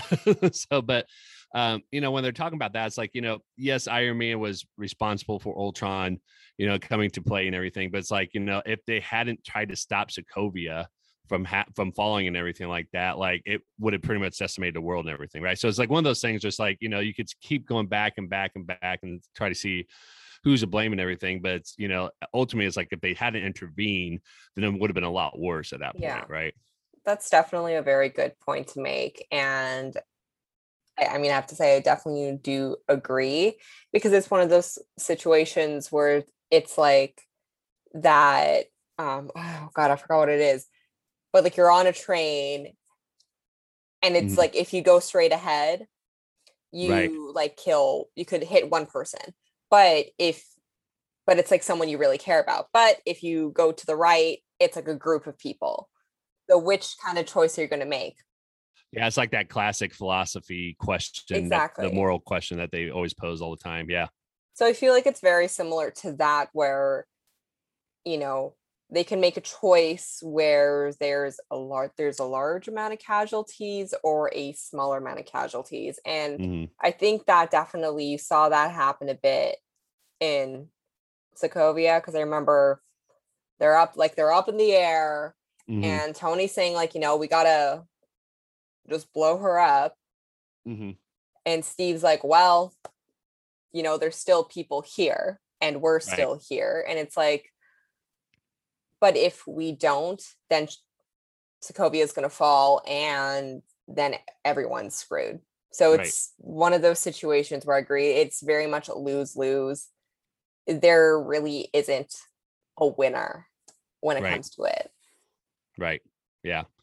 Yeah. And I, I think it's just, um, I mean, it's it's always interesting to see how this plays out in terms of um how to deal with the aftermath and how to look at it objectively, right? Because I mean, if you think about it, uh Tony Stark and Steve Rogers are really looking at it objectively, you know, 100% at all because Tony Stark is kind of reacting to the fact that he still feels a personal responsibility to what happened in Age of Ultron and, and Sokovia, um, especially when he gets uh, approached by um, the woman by the elevator that said, like, you know, because of what happened to Sokovia, my son died when he was trying to do good on the mission trip. And so obviously he brought that sense of guilt with him to that. And of course, Steve Rogers is, um, you know, not looking at it objectively because again, he came out from what just happened with Shield, but he's also trying to protect his best friend Bucky. And so, um, so there's just not an objective lens to really look at this because there's still going to be some sort of angle that you have to think through or lens that you're looking through at some level. Um, but I think you brought a really good and interesting point in terms of looking at the people who um, were on each of those teams that probably weren't a hundred percent involved in some of those things. So like, you know, Black Widow, Wanda, they're all um, part of that. But when you look at like Spider-Man and Ant-Man, I think those are really interesting because they were kind of brought in from the outside to help, but they were never involved with any of this until this point, right? Mhm. And so I think trying to think about why those two chose their sides. And again, it's because they- were approached by their, you know, people that they look up to. It's like, yes, Mhm. I'm definitely going to be on their side. Like they're still not even being objective about it too, right? So exactly yeah. and i think i think it's interesting because i mean again when you bring up ant-man and spider-man because they didn't really have any personal stake in the matter you Mm-hmm. Right. know it really and it truly wasn't until they got approached by like sam sam wilson for scott and then tony for peter Mhm. where they were actively put into the situation and it's actually kind of funny to think that by them being directly involved in this matter now they are going to be affected by the sokovia accords right. Exactly. so it's, it's i mean it's very interesting to kind of think about that hmm because beforehand i mean especially with peter you know he was friendly neighborhood spider-man he was just kind of doing his own thing not at all involved in anything major like the avengers were and scott was again similar situation kind of doing his own thing hmm a little more explosive than what peter was dealing with but yeah like, right. Yeah. but again, you know, they weren't involved in these major situations that were broadcasted by the news like the Avengers were. So it's definitely a very interesting kind of perspective to consider. Right. Definitely. All yeah. right. So next one. Mhm. Do you think the Civil War was justified and necessary, or do you think that there was a way to avoid a fight? You know that. So I'm, I'm glad you asked this question because I think I actually talked about this in um, a TikTok video that I think I actually tagged you in because I thought you would have a really interesting insight to this as well. And and I said, um, absolutely not justified because the way that the writing set it up, it was that you know the Sokovia Accords was just pretty much already agreed upon and settled, and so it's like you either for the Sokovia Accords or you weren't, but there was no diplomatic way to think about like you know is there a third like better solution that we can come with right Mhm. Now with that being said like you know for any kind of good story writing you know if you approach if you gave that as an option then obviously you know that's the way that people are going to go with and Yeah. you know it's not going to be very interesting that way but i think if this was a real life situation it's one of those things where it's i i think that there could have been more to figure out a good common uh, common ground to say yes let's have some oversight but let's not have this elite you know group of government official be the only ones that are over you know overlooking this team that there's a little bit more transparency what's going on so that way we don't have what we had with you know captain america the winter soldier as well too. Um but yeah i mean i think that's that's what i would have said is i don't think it was really necessary um and that they could have you know tried to explore something a little bit more instead of doing like you know this either or type of thing Mhm. um but you know again as a for a story i think it wouldn't be interesting that way but um but yeah it just i it, again it's it's one of those things where it's like dealing with the fallout with what happened with shield and hydra um you know and and general ross who you know if you look at the character history of that i mean at this point he still hasn't really gone um you know full chaotic yet but Mhm. it, it it- knowing the back history of that character like at some point he does and so it, it does make you question like you know why would he be leading that charge of doing all this stuff and why would people be okay with you know the same entities who's associated with um hydra and shield would be the ones that are leading this charge as well too you know so Yeah. Yeah. Very good point. Very good point. And I do remember that TikTok. And yeah, I mean, I definitely did agree with what you had to say in regards to that.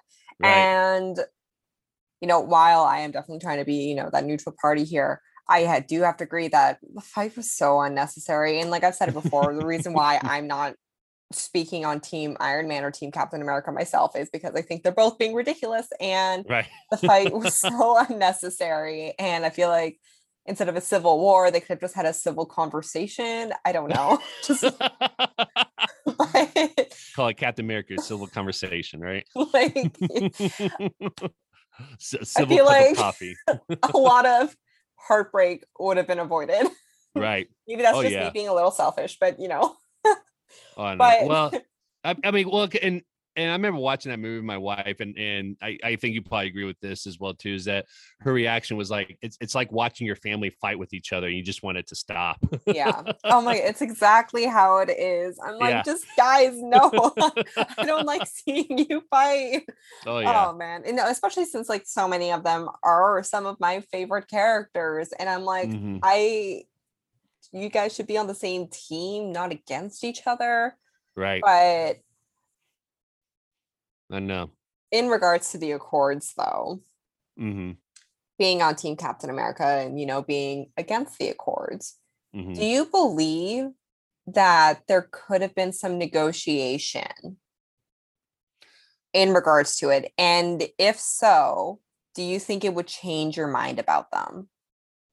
Yeah. So, uh, you know, that's a really interesting question. I think, I, I, I really think it would have been difficult, especially given the timeline that we're in, right? Because they were just, you know, coming back from, um, you know, the incident with, uh, with the Scarlet Witch and how she blew up a, um, a uh, outreach building that, yeah. um, that Wakanda had. Um, and that was that was actually the place I would earlier when we were talking about this.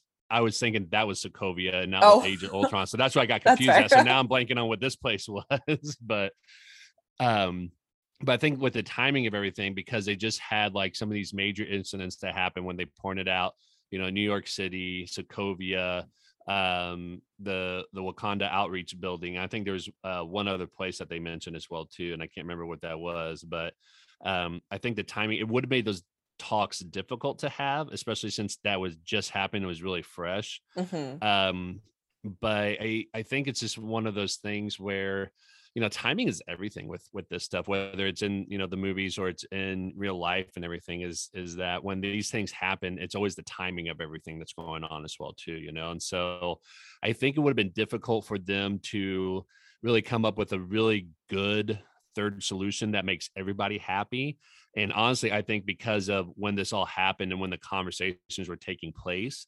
um it would have been much harder for you know captain america to have something that he would be 100% behind as well too just because everything is going to be leaning towards um, tony stark's decision on doing the sokovia accords because they want more accountability and oversight with the superhumans that they don't have civilians that are getting hurt or killed um, you know in these battles that are happening all the time as well too. So um so yes i think it's it, it would be difficult if they had those you know conversations to really come up with a really good uh third way although i would have liked them to i would like to see them attempt that but i think it would have been difficult for them to be able to achieve something like that so Mhm.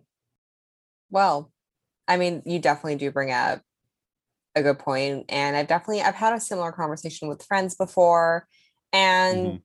it did does seem like it would be a little difficult to negotiate the accords to the level where Steve and Co would be comfortable signing. Right. Because I mean, in the movies, when we see the accords, they are very restrictive. hmm It's basically saying you don't get to go where you think you should go, you go where we say you go.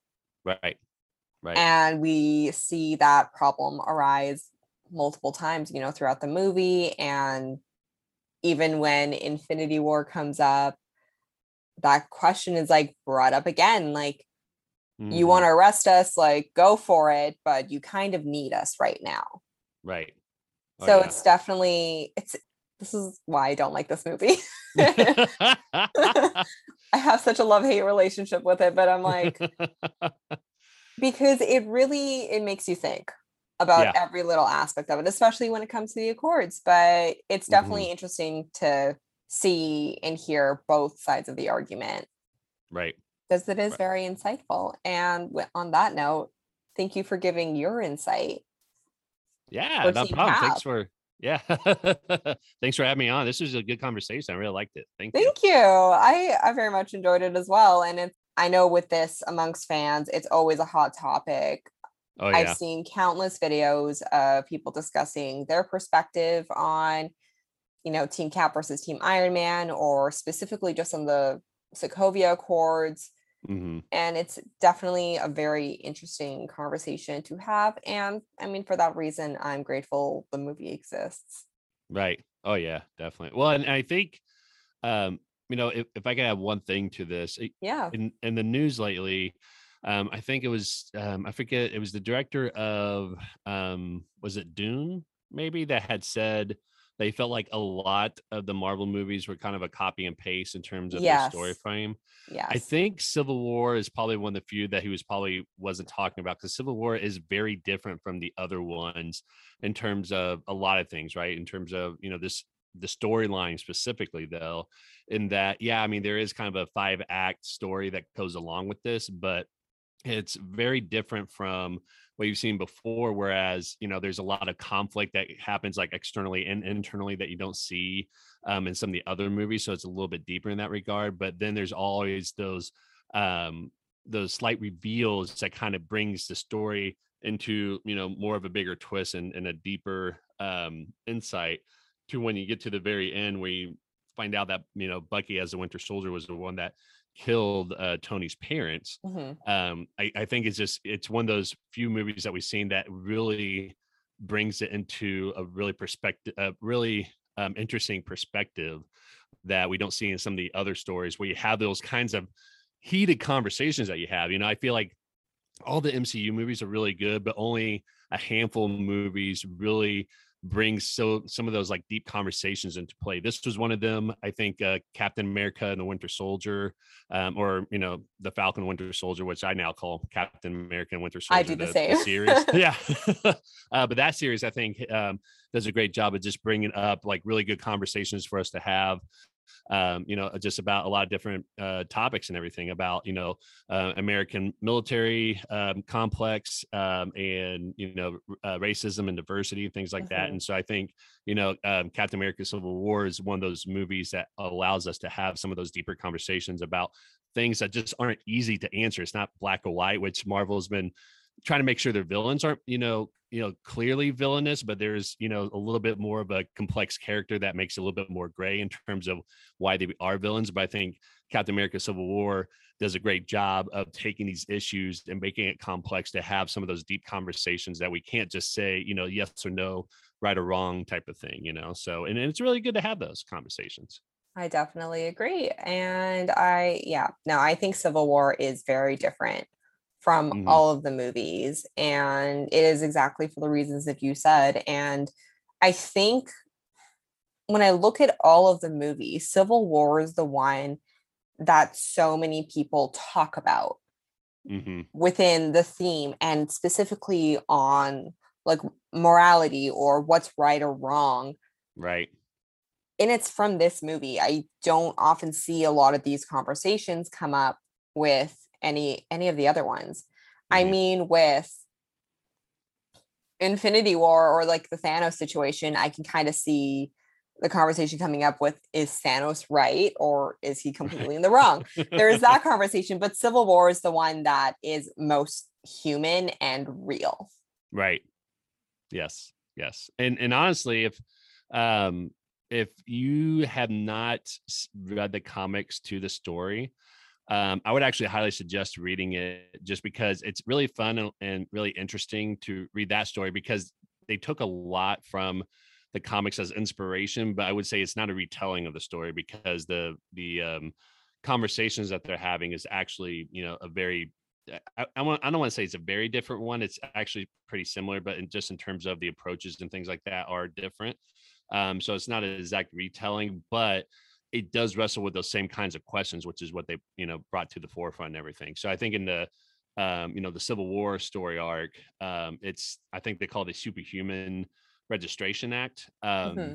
But it's very interesting because you can see um, there's a lot of strategies that Tony Stark implements from the public sphere um, when you're reading the story. So, for example, not to give a whole lot away, but he actually talks to a superhero about revealing their identity um, as a way to get people on board with you know getting trust behind superhumans um, you know registering with you know publicly and things like that yeah. as a way to you know kind of win people over with that sort of thing um, and so you kind of see a lot more of the politics side actually happening in the comics than you do in the movie but it's still really interesting to read and so i think if you really enjoyed this movie and you want to get into comics this is another really good comic story arc to read um, that you kind of see parallels in the movie but it does um, ask some different questions and and bring some different approaches that's really interesting to think about as well too. I definitely have been interested in in that comic actually and I mean, mm. I'm I'm now the proud owner of three comics. So you know there what? You go. I've started that journey. So I'm like, awesome. Anytime I get any sort of recommendations, I'm like, cool. I'm gonna write that down. yeah. What, what's the what's the three did you get? Can I ask? I've honestly forgotten the names of them. But I got a Spider-Man one, Miles Morales, Oh, nice. and a Bucky one because very special place in my heart for all all three of those. But yes. yeah, I'll figure out the names. I right. was gonna make a TikTok video about it. well, it's never too late to do that. So exactly, it'll get but, done. And, it'll get done. And, and I think I shared this with you, but um, definitely check out the Hawkeye story um, that I mentioned to you yes. before the Hawkeye series come out because yes. I think they're pulling a lot from that story that got me really excited as somebody who loves that story arc. When I was watching the trailer, it's like watching that comic come to life. It's a lot of it got inspired Ooh, by that. So okay. definitely try to grab that and read that before the series come out. So okay, I'm definitely gonna. I think I'm definitely gonna do that then. Yes. Well, Thank you for joining me. Yes, thank you for having me. Appreciate it. Of course. And all right, that is Sean talking Team Captain America. Mhm. And we're gonna move on and we're gonna see what the other thoughts are.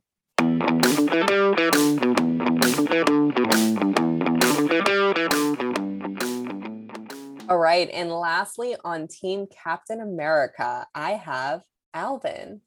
Thank you for joining me. Thank you. Thank you for having me. Appreciated. Yeah, I'm so excited. Uh, are you ready? I think so. Um, to preface this, I haven't seen Civil War in years, It's so I'm going off of memory That's okay. emotions. you know what? That is a very important aspect of choosing sides. I feel like Mhm. when it comes to the whole Civil War situation. So Mhm. don't worry, you're all good. So, my very first question for you is why are you on Team Captain America? Okay, that's a very open-ended question. Um, I'm definitely not on his team for his team members. Mhm. You know, if I were to pick who had the cooler team, it'd be Iron Man, right? Without a doubt. There's Spider-Man, there's Black Panther, who is has his first introduction in the film. In the right, I'd be. I'd be sold on those two alone. Yeah, yeah. But in terms of why am I Team Captain America, there's a lot of nuances to his take on like the Sokovia Accord, Mhm. right? And like how his whole thing was that if the Avengers were to be controlled or regulated by the government, the UN, whatever, there would be people with agendas.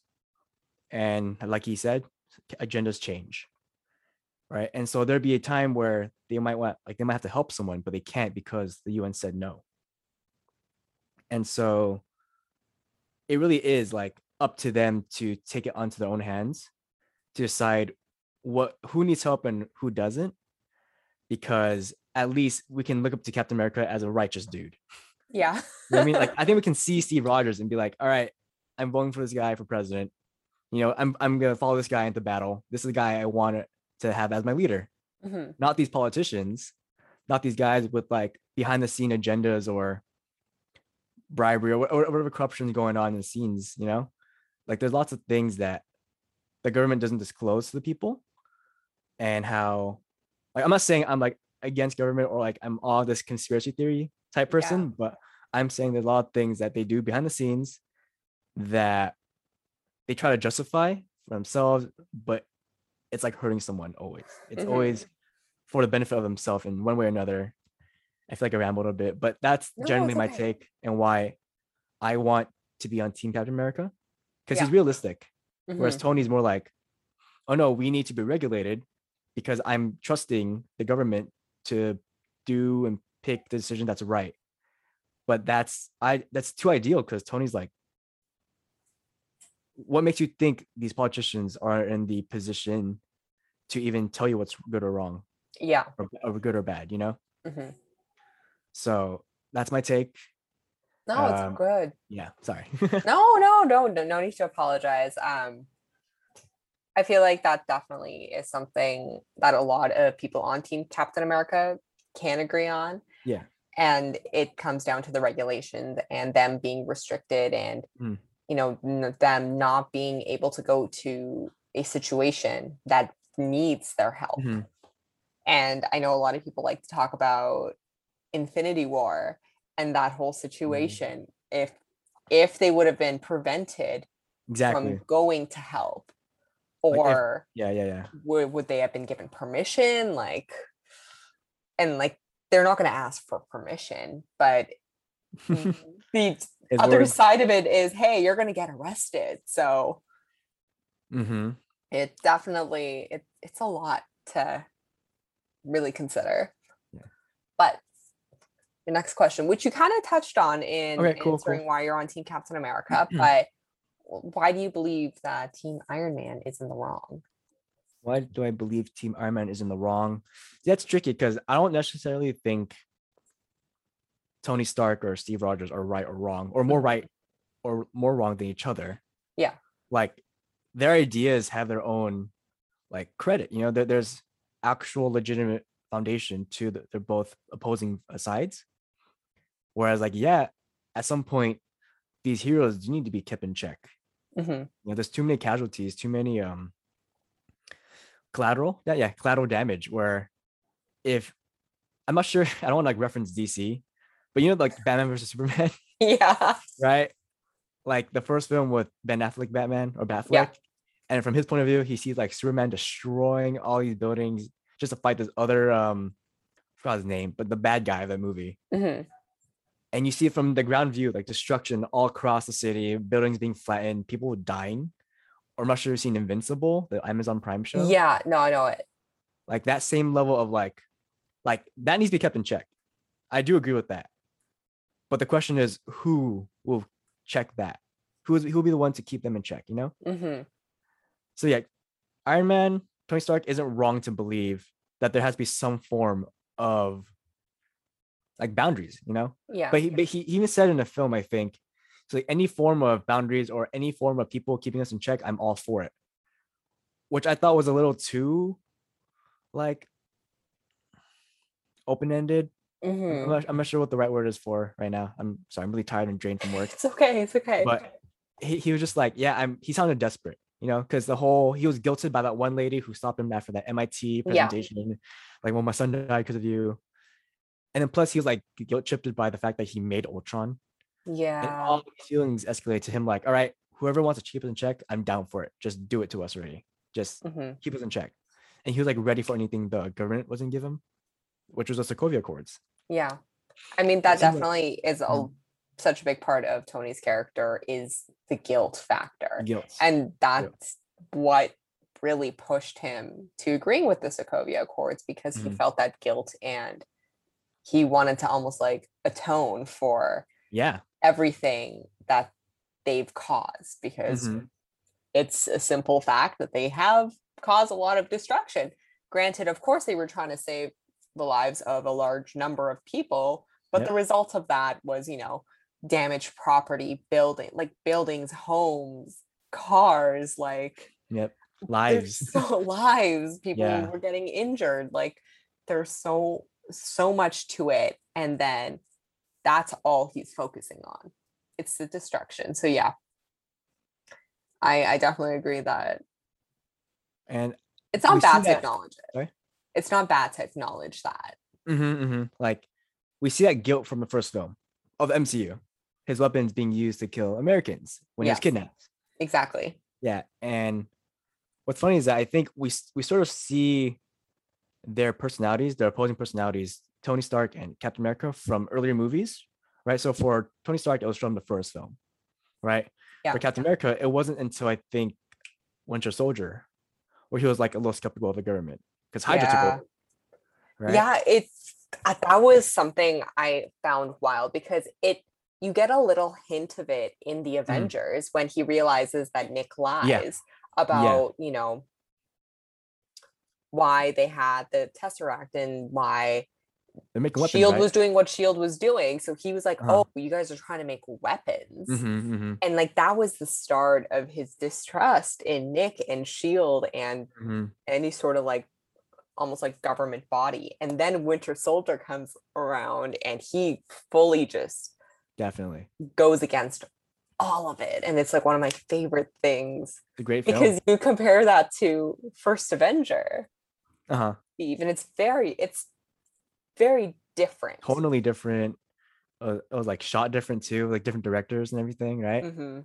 Yeah, Yeah, different because settings. we had the we had the Russos for Winter Soldier. I forgot. Oh God, I forgot who did First Avenger, but yeah, we got the Russos for the second one.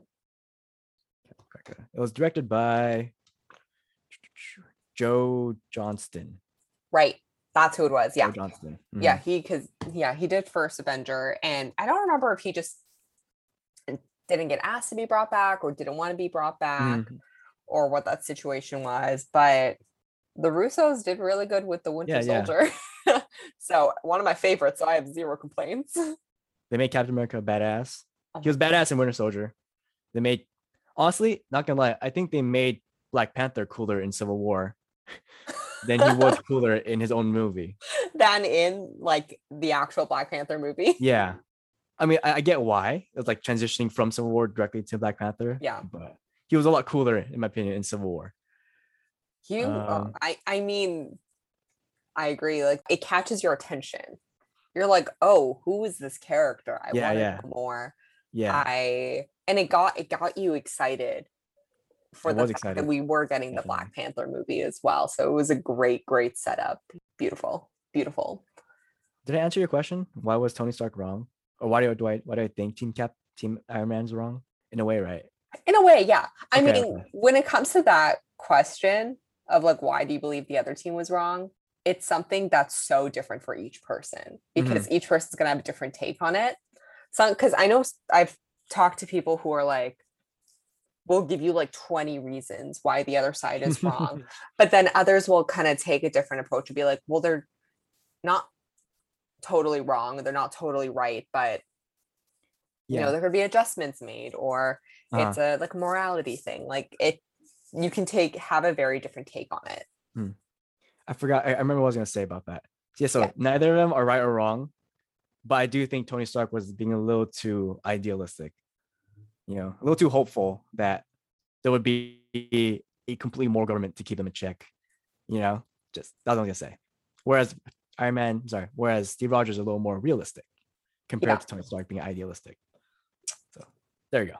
That's my There you go. per perfection. Okay. Next question.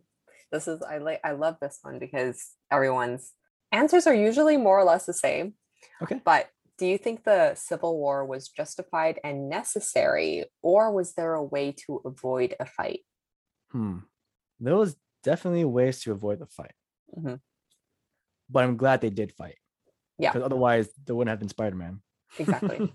I know, right? Like no, I agree. No, it's so funny because I've had I've had this conversation with so many people, Mhm. and we're like, yeah, it's like shitty that they fought, and there could have been a way to avoid a fight, but if there wasn't one, we wouldn't have Spider Man or Black Panther. Mhm. The rest of the movies would have been so different. yes. Like. Ant Man wouldn't have been on house in like house arrest in Ant Man and the Yeah. Wasp. Like, Yeah. there's Yeah. so many aspects of it that's set up and like are a driving force Mhm. of the other movies. If they wouldn't have been separated during Infinity War, like Exactly. And then Steve Rogers' return wouldn't has been as hype, you know? oh my god, as one of my favorite scenes in the Infinity War. and It's so good. That was dope. I'm like, everyone's like, in people because people get surprised that Infinity War is one of my favorites. And I'm like, have you seen the scene? Have you seen the Have you seen the scene? like, have you seen the movie? yeah. Have you I seen think- Nomad Steve? Excuse me. Nomad, yo, Nomad. Yeah. That, that's how that was his name, right? When he wasn't Captain America for that time. Yeah, because I mean, Nomad. he was on the run, like Mhm. undercover. People couldn't know who he was. That's why he had the beautiful beard. Ah, rest in peace to that gorgeous beard. Can't believe he shaved it in Endgame. I know, right? it's the worst scene. That's why I don't like that movie, obviously. Anyway, did- yeah, because of the beard. It's because of the loss of the beard. That's Mhm. the only reason. 100% When I, I could probably do an entire episode on of why I hate. Yes, I could. but of like why I don't like Endgame. From purely those like petty little reasons too. Not even because I have okay, I have those petty ri- little reasons why I don't like Uh-huh. Endgame, but also I have my like legitimate Reason. reasons where I use my brain. But anyway, Fanboy side, the brain side. exactly. But I think most people can agree that Infinity War is a better film. I, You have to. hmm especially from okay a fan standpoint and then like a movie standpoint Okay. like yeah. structurally as a movie i feel Mhm. like it was a lot better than endgame because endgame they had three hours and they did so much in those three hours hmm and so like there were some moments that felt really rushed some moments that just felt too long some Just- moments yeah. that just like weren't explained enough and like Yep. plot holes and just Yep. so much was done that it's like this is why we're asking for the six hour cut of the movie yeah, so that apparently exists somewhere. sense. Yeah, but Endgame is more. I think Endgame appeals more to like the fan, like fan service, right? Where oh, they what had fan service? Black Widow died and Oh. Tony died. We're not that part. Well, there, I'm, when I say fan service, I'm thinking of one scene only, where Captain Okay. America says "Hail Hydra." gotcha. I was like, "Oh, I get it. I, I saw that comic book. I, I get it." That's probably the only. Yeah, I don't know why I said fan service. That was only just one little reference, but I mean, it did its to me. It did its job to end a saga, right? Yeah, it did. I will give it that. It ended things as sad as some of it was. Like it Mhm. ended things well. Mhm. And it was a decent way of saying goodbye Yeah, to our Avengers, you know. our Avengers goodbye. Since um, 2012, like we've had our OG6. Yep. We've met them. We've OG6. we've grown with them and it was not a bad way to say goodbye. It's crazy. Like I saw Iron Man when I was 10, and I saw him die when when I was 20. That's Damn so 10 years. great. That's so wonderful. like I grew up with this guy, man. Damn. And is it, is it assumed that Steve's dead too? That's what oh God, the way I have ranted about this to my friends, it is assumed that it is purely an assumption that he is dead. This man is not dead until in one of the movies or TV shows, they explicitly say mm-hmm. Steve Rogers has died. Right now, he is living his best old man life right now On the moon. on the moon. like that's what he's doing. He's vibing. He's having a good time. He's listening to. He's like you know. He's tired. Yep.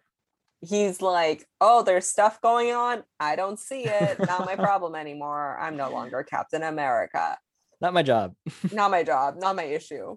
And the funny thing is, like, even like for example, the like the MCU or like Marvel like fandom wiki page site Okay. thing. Mhm. It doesn't even say he's dead on there. So True. nowhere there is nowhere that has his character information none of them say that like date of death something Exactly. something 2023 or 2024 like whatever there's none of that so that man is still alive and i Mhm. don't know why people keep saying he's dead I think the the way they made it like seem how he was gone in the first episode of Falcon and Winter Soldier. oh my god like, it totally seemed "Goodbye, like Steve. an Thank in you." memoriam situation Uh-huh. i was like this is so Like, dramatic Is he dead? Where is he? I'm like, he's not dead. No, that's Mm-hmm. literally from that episode. I think is why so many people thought he died. But I'm like, Mhm. they never even say the words. No one says the D word, like, not once, Not once. Yeah. not once. So I'm like, I, I, this is just like a ridiculous assumption, but you know, whatever, it's fine. I don't think we'll ever be told. I feel like it's going to be one of those things that just kind of stays up in the air. Mhm. And we can have our assumptions and we can have our theories, but they will never confirm them, which is, I guess that's cool. Whatever. We'll get we'll get over it. I have one more question for you. One more only. I mean, I can come up with like 10 more if you want. Okay. We'll, we'll see. we'll see how this one goes though. yep. Yep. All right. So, this one specifically for the Team Captain America. Okay. individuals. So, what if the terms of the accords could be negotiated? Would that change your mind? Hmm. There was one scene right in the film Civil War where I think Steve was this close to signing. I remember he was close to signing it, and then the driving Wanda. force of him not signing it was Peggy's funeral. Really? Oh, no, no, Yeah. it was When uh, Sharon was giving her what, like her little uh, eulogy, that speech, which was supposed to be Captain America's speech in the comics. The speech Yeah. he gave was what he said in the comics, actually. But But- you know, we had to put Sharon in the movie. Mhm. we had to put her there. Have what So a he could kiss what her, scene. make out with her later, ugh, which is weird. it's just it's horrible. uh-huh. It's so bad. Why did they do that? we don't know who thought that was a good idea or thought why we would Mhm. want that, but why would Steve want that? Like, what in his character would want that? I don't even I can't. Oh my god. Did you know I used to be fully in love with your aunt? Did you know in about eight years I'm gonna go back in time to be with her? wow. Maybe not eight years. When did this movie? This movie is like what, 2016? 16, and then My math is a little off, but you know what I mean. Yeah, yeah. mm, I don't know who thought that was a good idea. But anyway, um it is it's like during that speech where I forgot exactly what she said, but it's during that speech where Steve finds that assurance that like okay, no, I'm right in feeling that the accords are bad and Mhm. I'm going to stand by the fact that I don't think it's a good idea to sign them and he doesn't. I- I feel like yeah he did he didn't, and then there was a whole thing where he he tracks down Bucky, and then they're like escaping that little apartment, Mhm. they're Mm, running, and then mhm. Black Panther follows them. in Bucharest. Oh yeah, but is that what is that where it is? Bucharest. They're in, Okay. yeah, they're in Bu- I don't know. then, like- for a hot minute, I thought they were in Budapest, and I was like, no, that's not right. And then like they're they're running, then Black Panther comes out of nowhere, and then you see him like whizzing by cars. Remember that scene where there's like the cameras like boom, Mhm. boom. It was like, oh, to show how they're faster than cars. And they got caught, right? And then they took Bucky to the containment, and then Steve and Tony was there in the Shield headquarters. And I think that's where I could I, I- I swear that's where Steve almost signed because Tony put out a pen. He was like, "Oh, this is a pen that I used to sign this document, this document, not to be signed for the Accords." And then he was about to sign it, and then they were talking about Wanda for a second. We're like, we're like, Tony said, "Oh, Wanda is dangerous. She needs to be kept under check." And then Steve was like, "She's a kid, god damn it!" And then he walks away from signing it. Do you remember that scene? Yeah, I remember that Well, he scene. almost signed it until they mentioned Wanda. And then he, yeah, like, because there's the part where he says, like, Steve said there have to be amendments Yeah. or there have to be some sort of whatever. And Tony was like, oh, yeah, yeah, that's what amendments are for. And he was about to sign it right there. Yeah. So I don't want to waste too much time finding the exact timestamp of the scene No, no, no, of Accords. but but uh, in agreement to what Steve says in that clip, you said that if the course could be changed, right, or amended Yeah, in some way or another, negotiated. Yeah, like they could negotiated, negotiate on all of the terms. So, for example, that they wouldn't be prevented from going to a fight where they Okay. feel that they are needed, or Okay. yeah, um, I know like one of them is even I forgot the exact wording, but it's basically saying like if you are a super person or if you are someone with powers, you need Yeah. to come forward and reveal your identity. okay, so that's in in particular, like, for example, in the Civil War comics, I'm not sure you read the comics. I read a bit. I didn't finish the whole thing, but Tony recruited Spider-Man in the comics, and then Peter Parker like revealed his identity to the world, so that he can be on the Accords or whatever version of the Accords was in the comic books. And then I think, if I remember correctly, as a consequence, like his enemies attacked Aunt May because Yeah. now the whole world knew yes, who I, I read about that. right? And so I'm like, sure, like yeah, you're you're a superhuman with, and you have to disclose your identity to the public because you're now working for the government. But at the same time, it's like, why can't you think about the consequences onto you and your family and your friends and your loved Mhm. ones? You know, like I feel like that shouldn't be a requirement in the accords, first of all.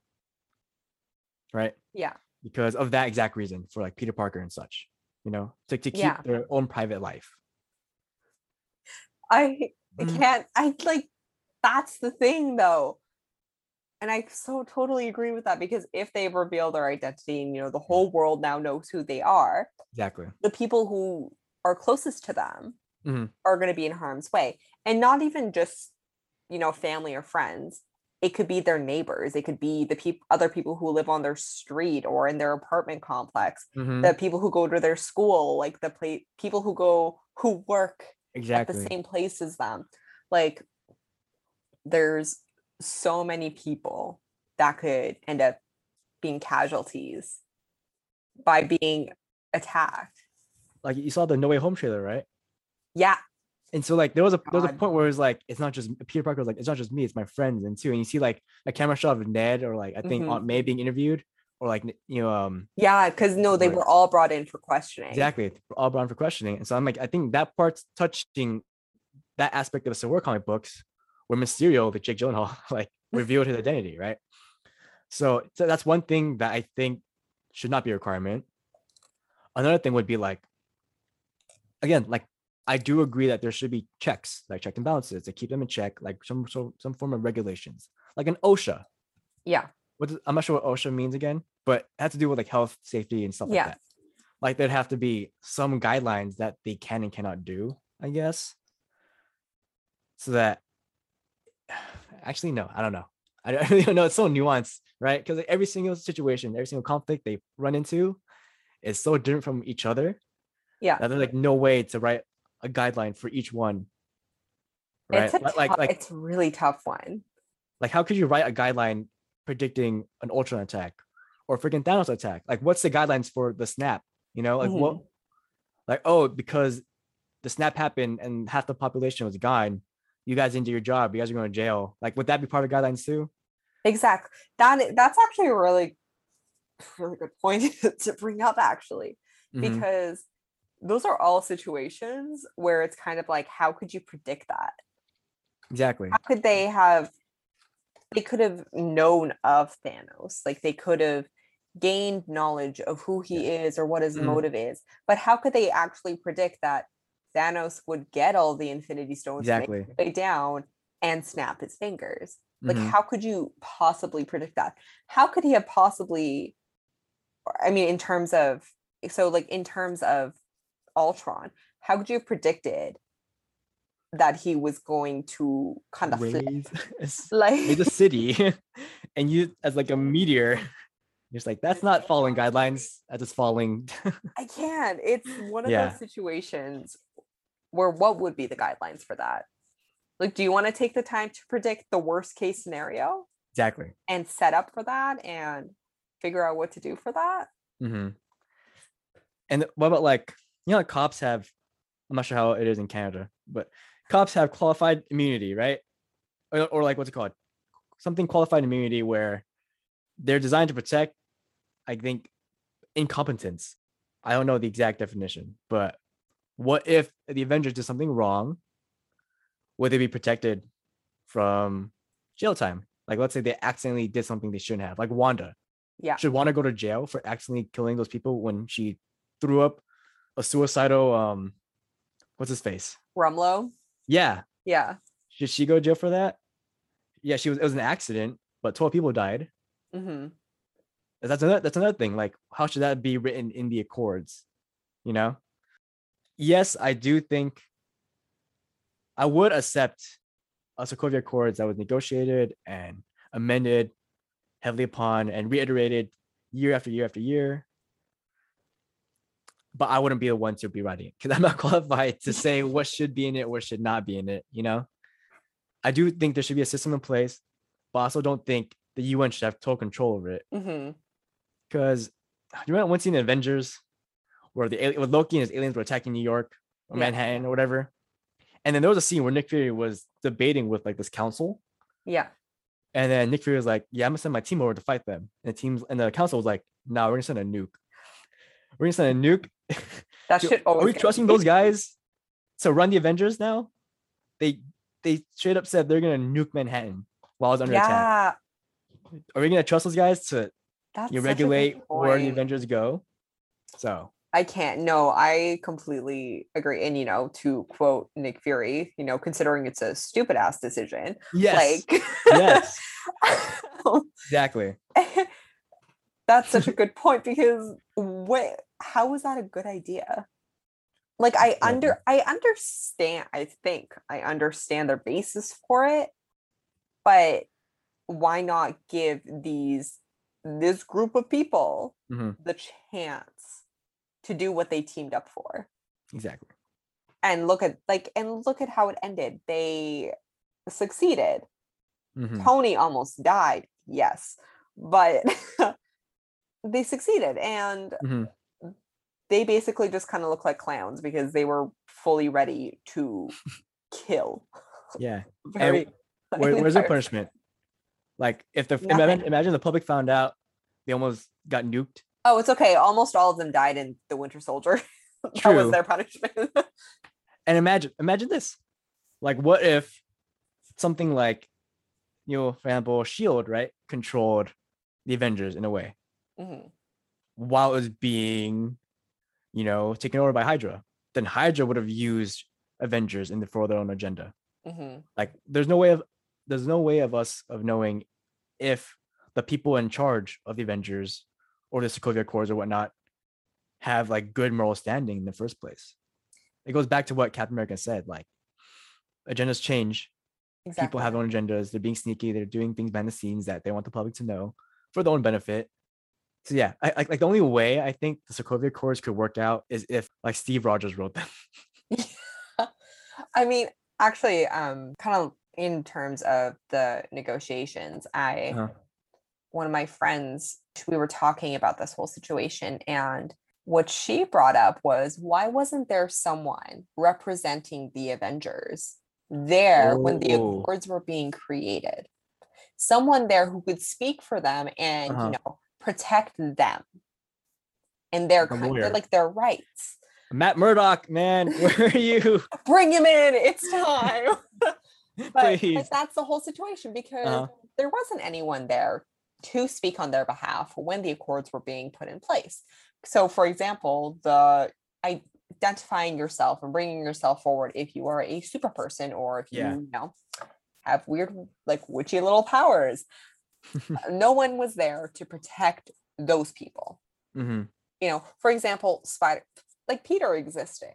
He's a No one- minor too. He's a minor like no Uh-huh. one obviously far from home changes that but like no one knows who he is. He's just this spider man friendly neighborhood spider man that Yeah, yeah. kind of chills in queens that's it. And he, he, was at the time you know not even involved in anything major at all. Hmm but it's the point is like he's a minor. Who protects those people? Like exactly. should those should that have a different situation?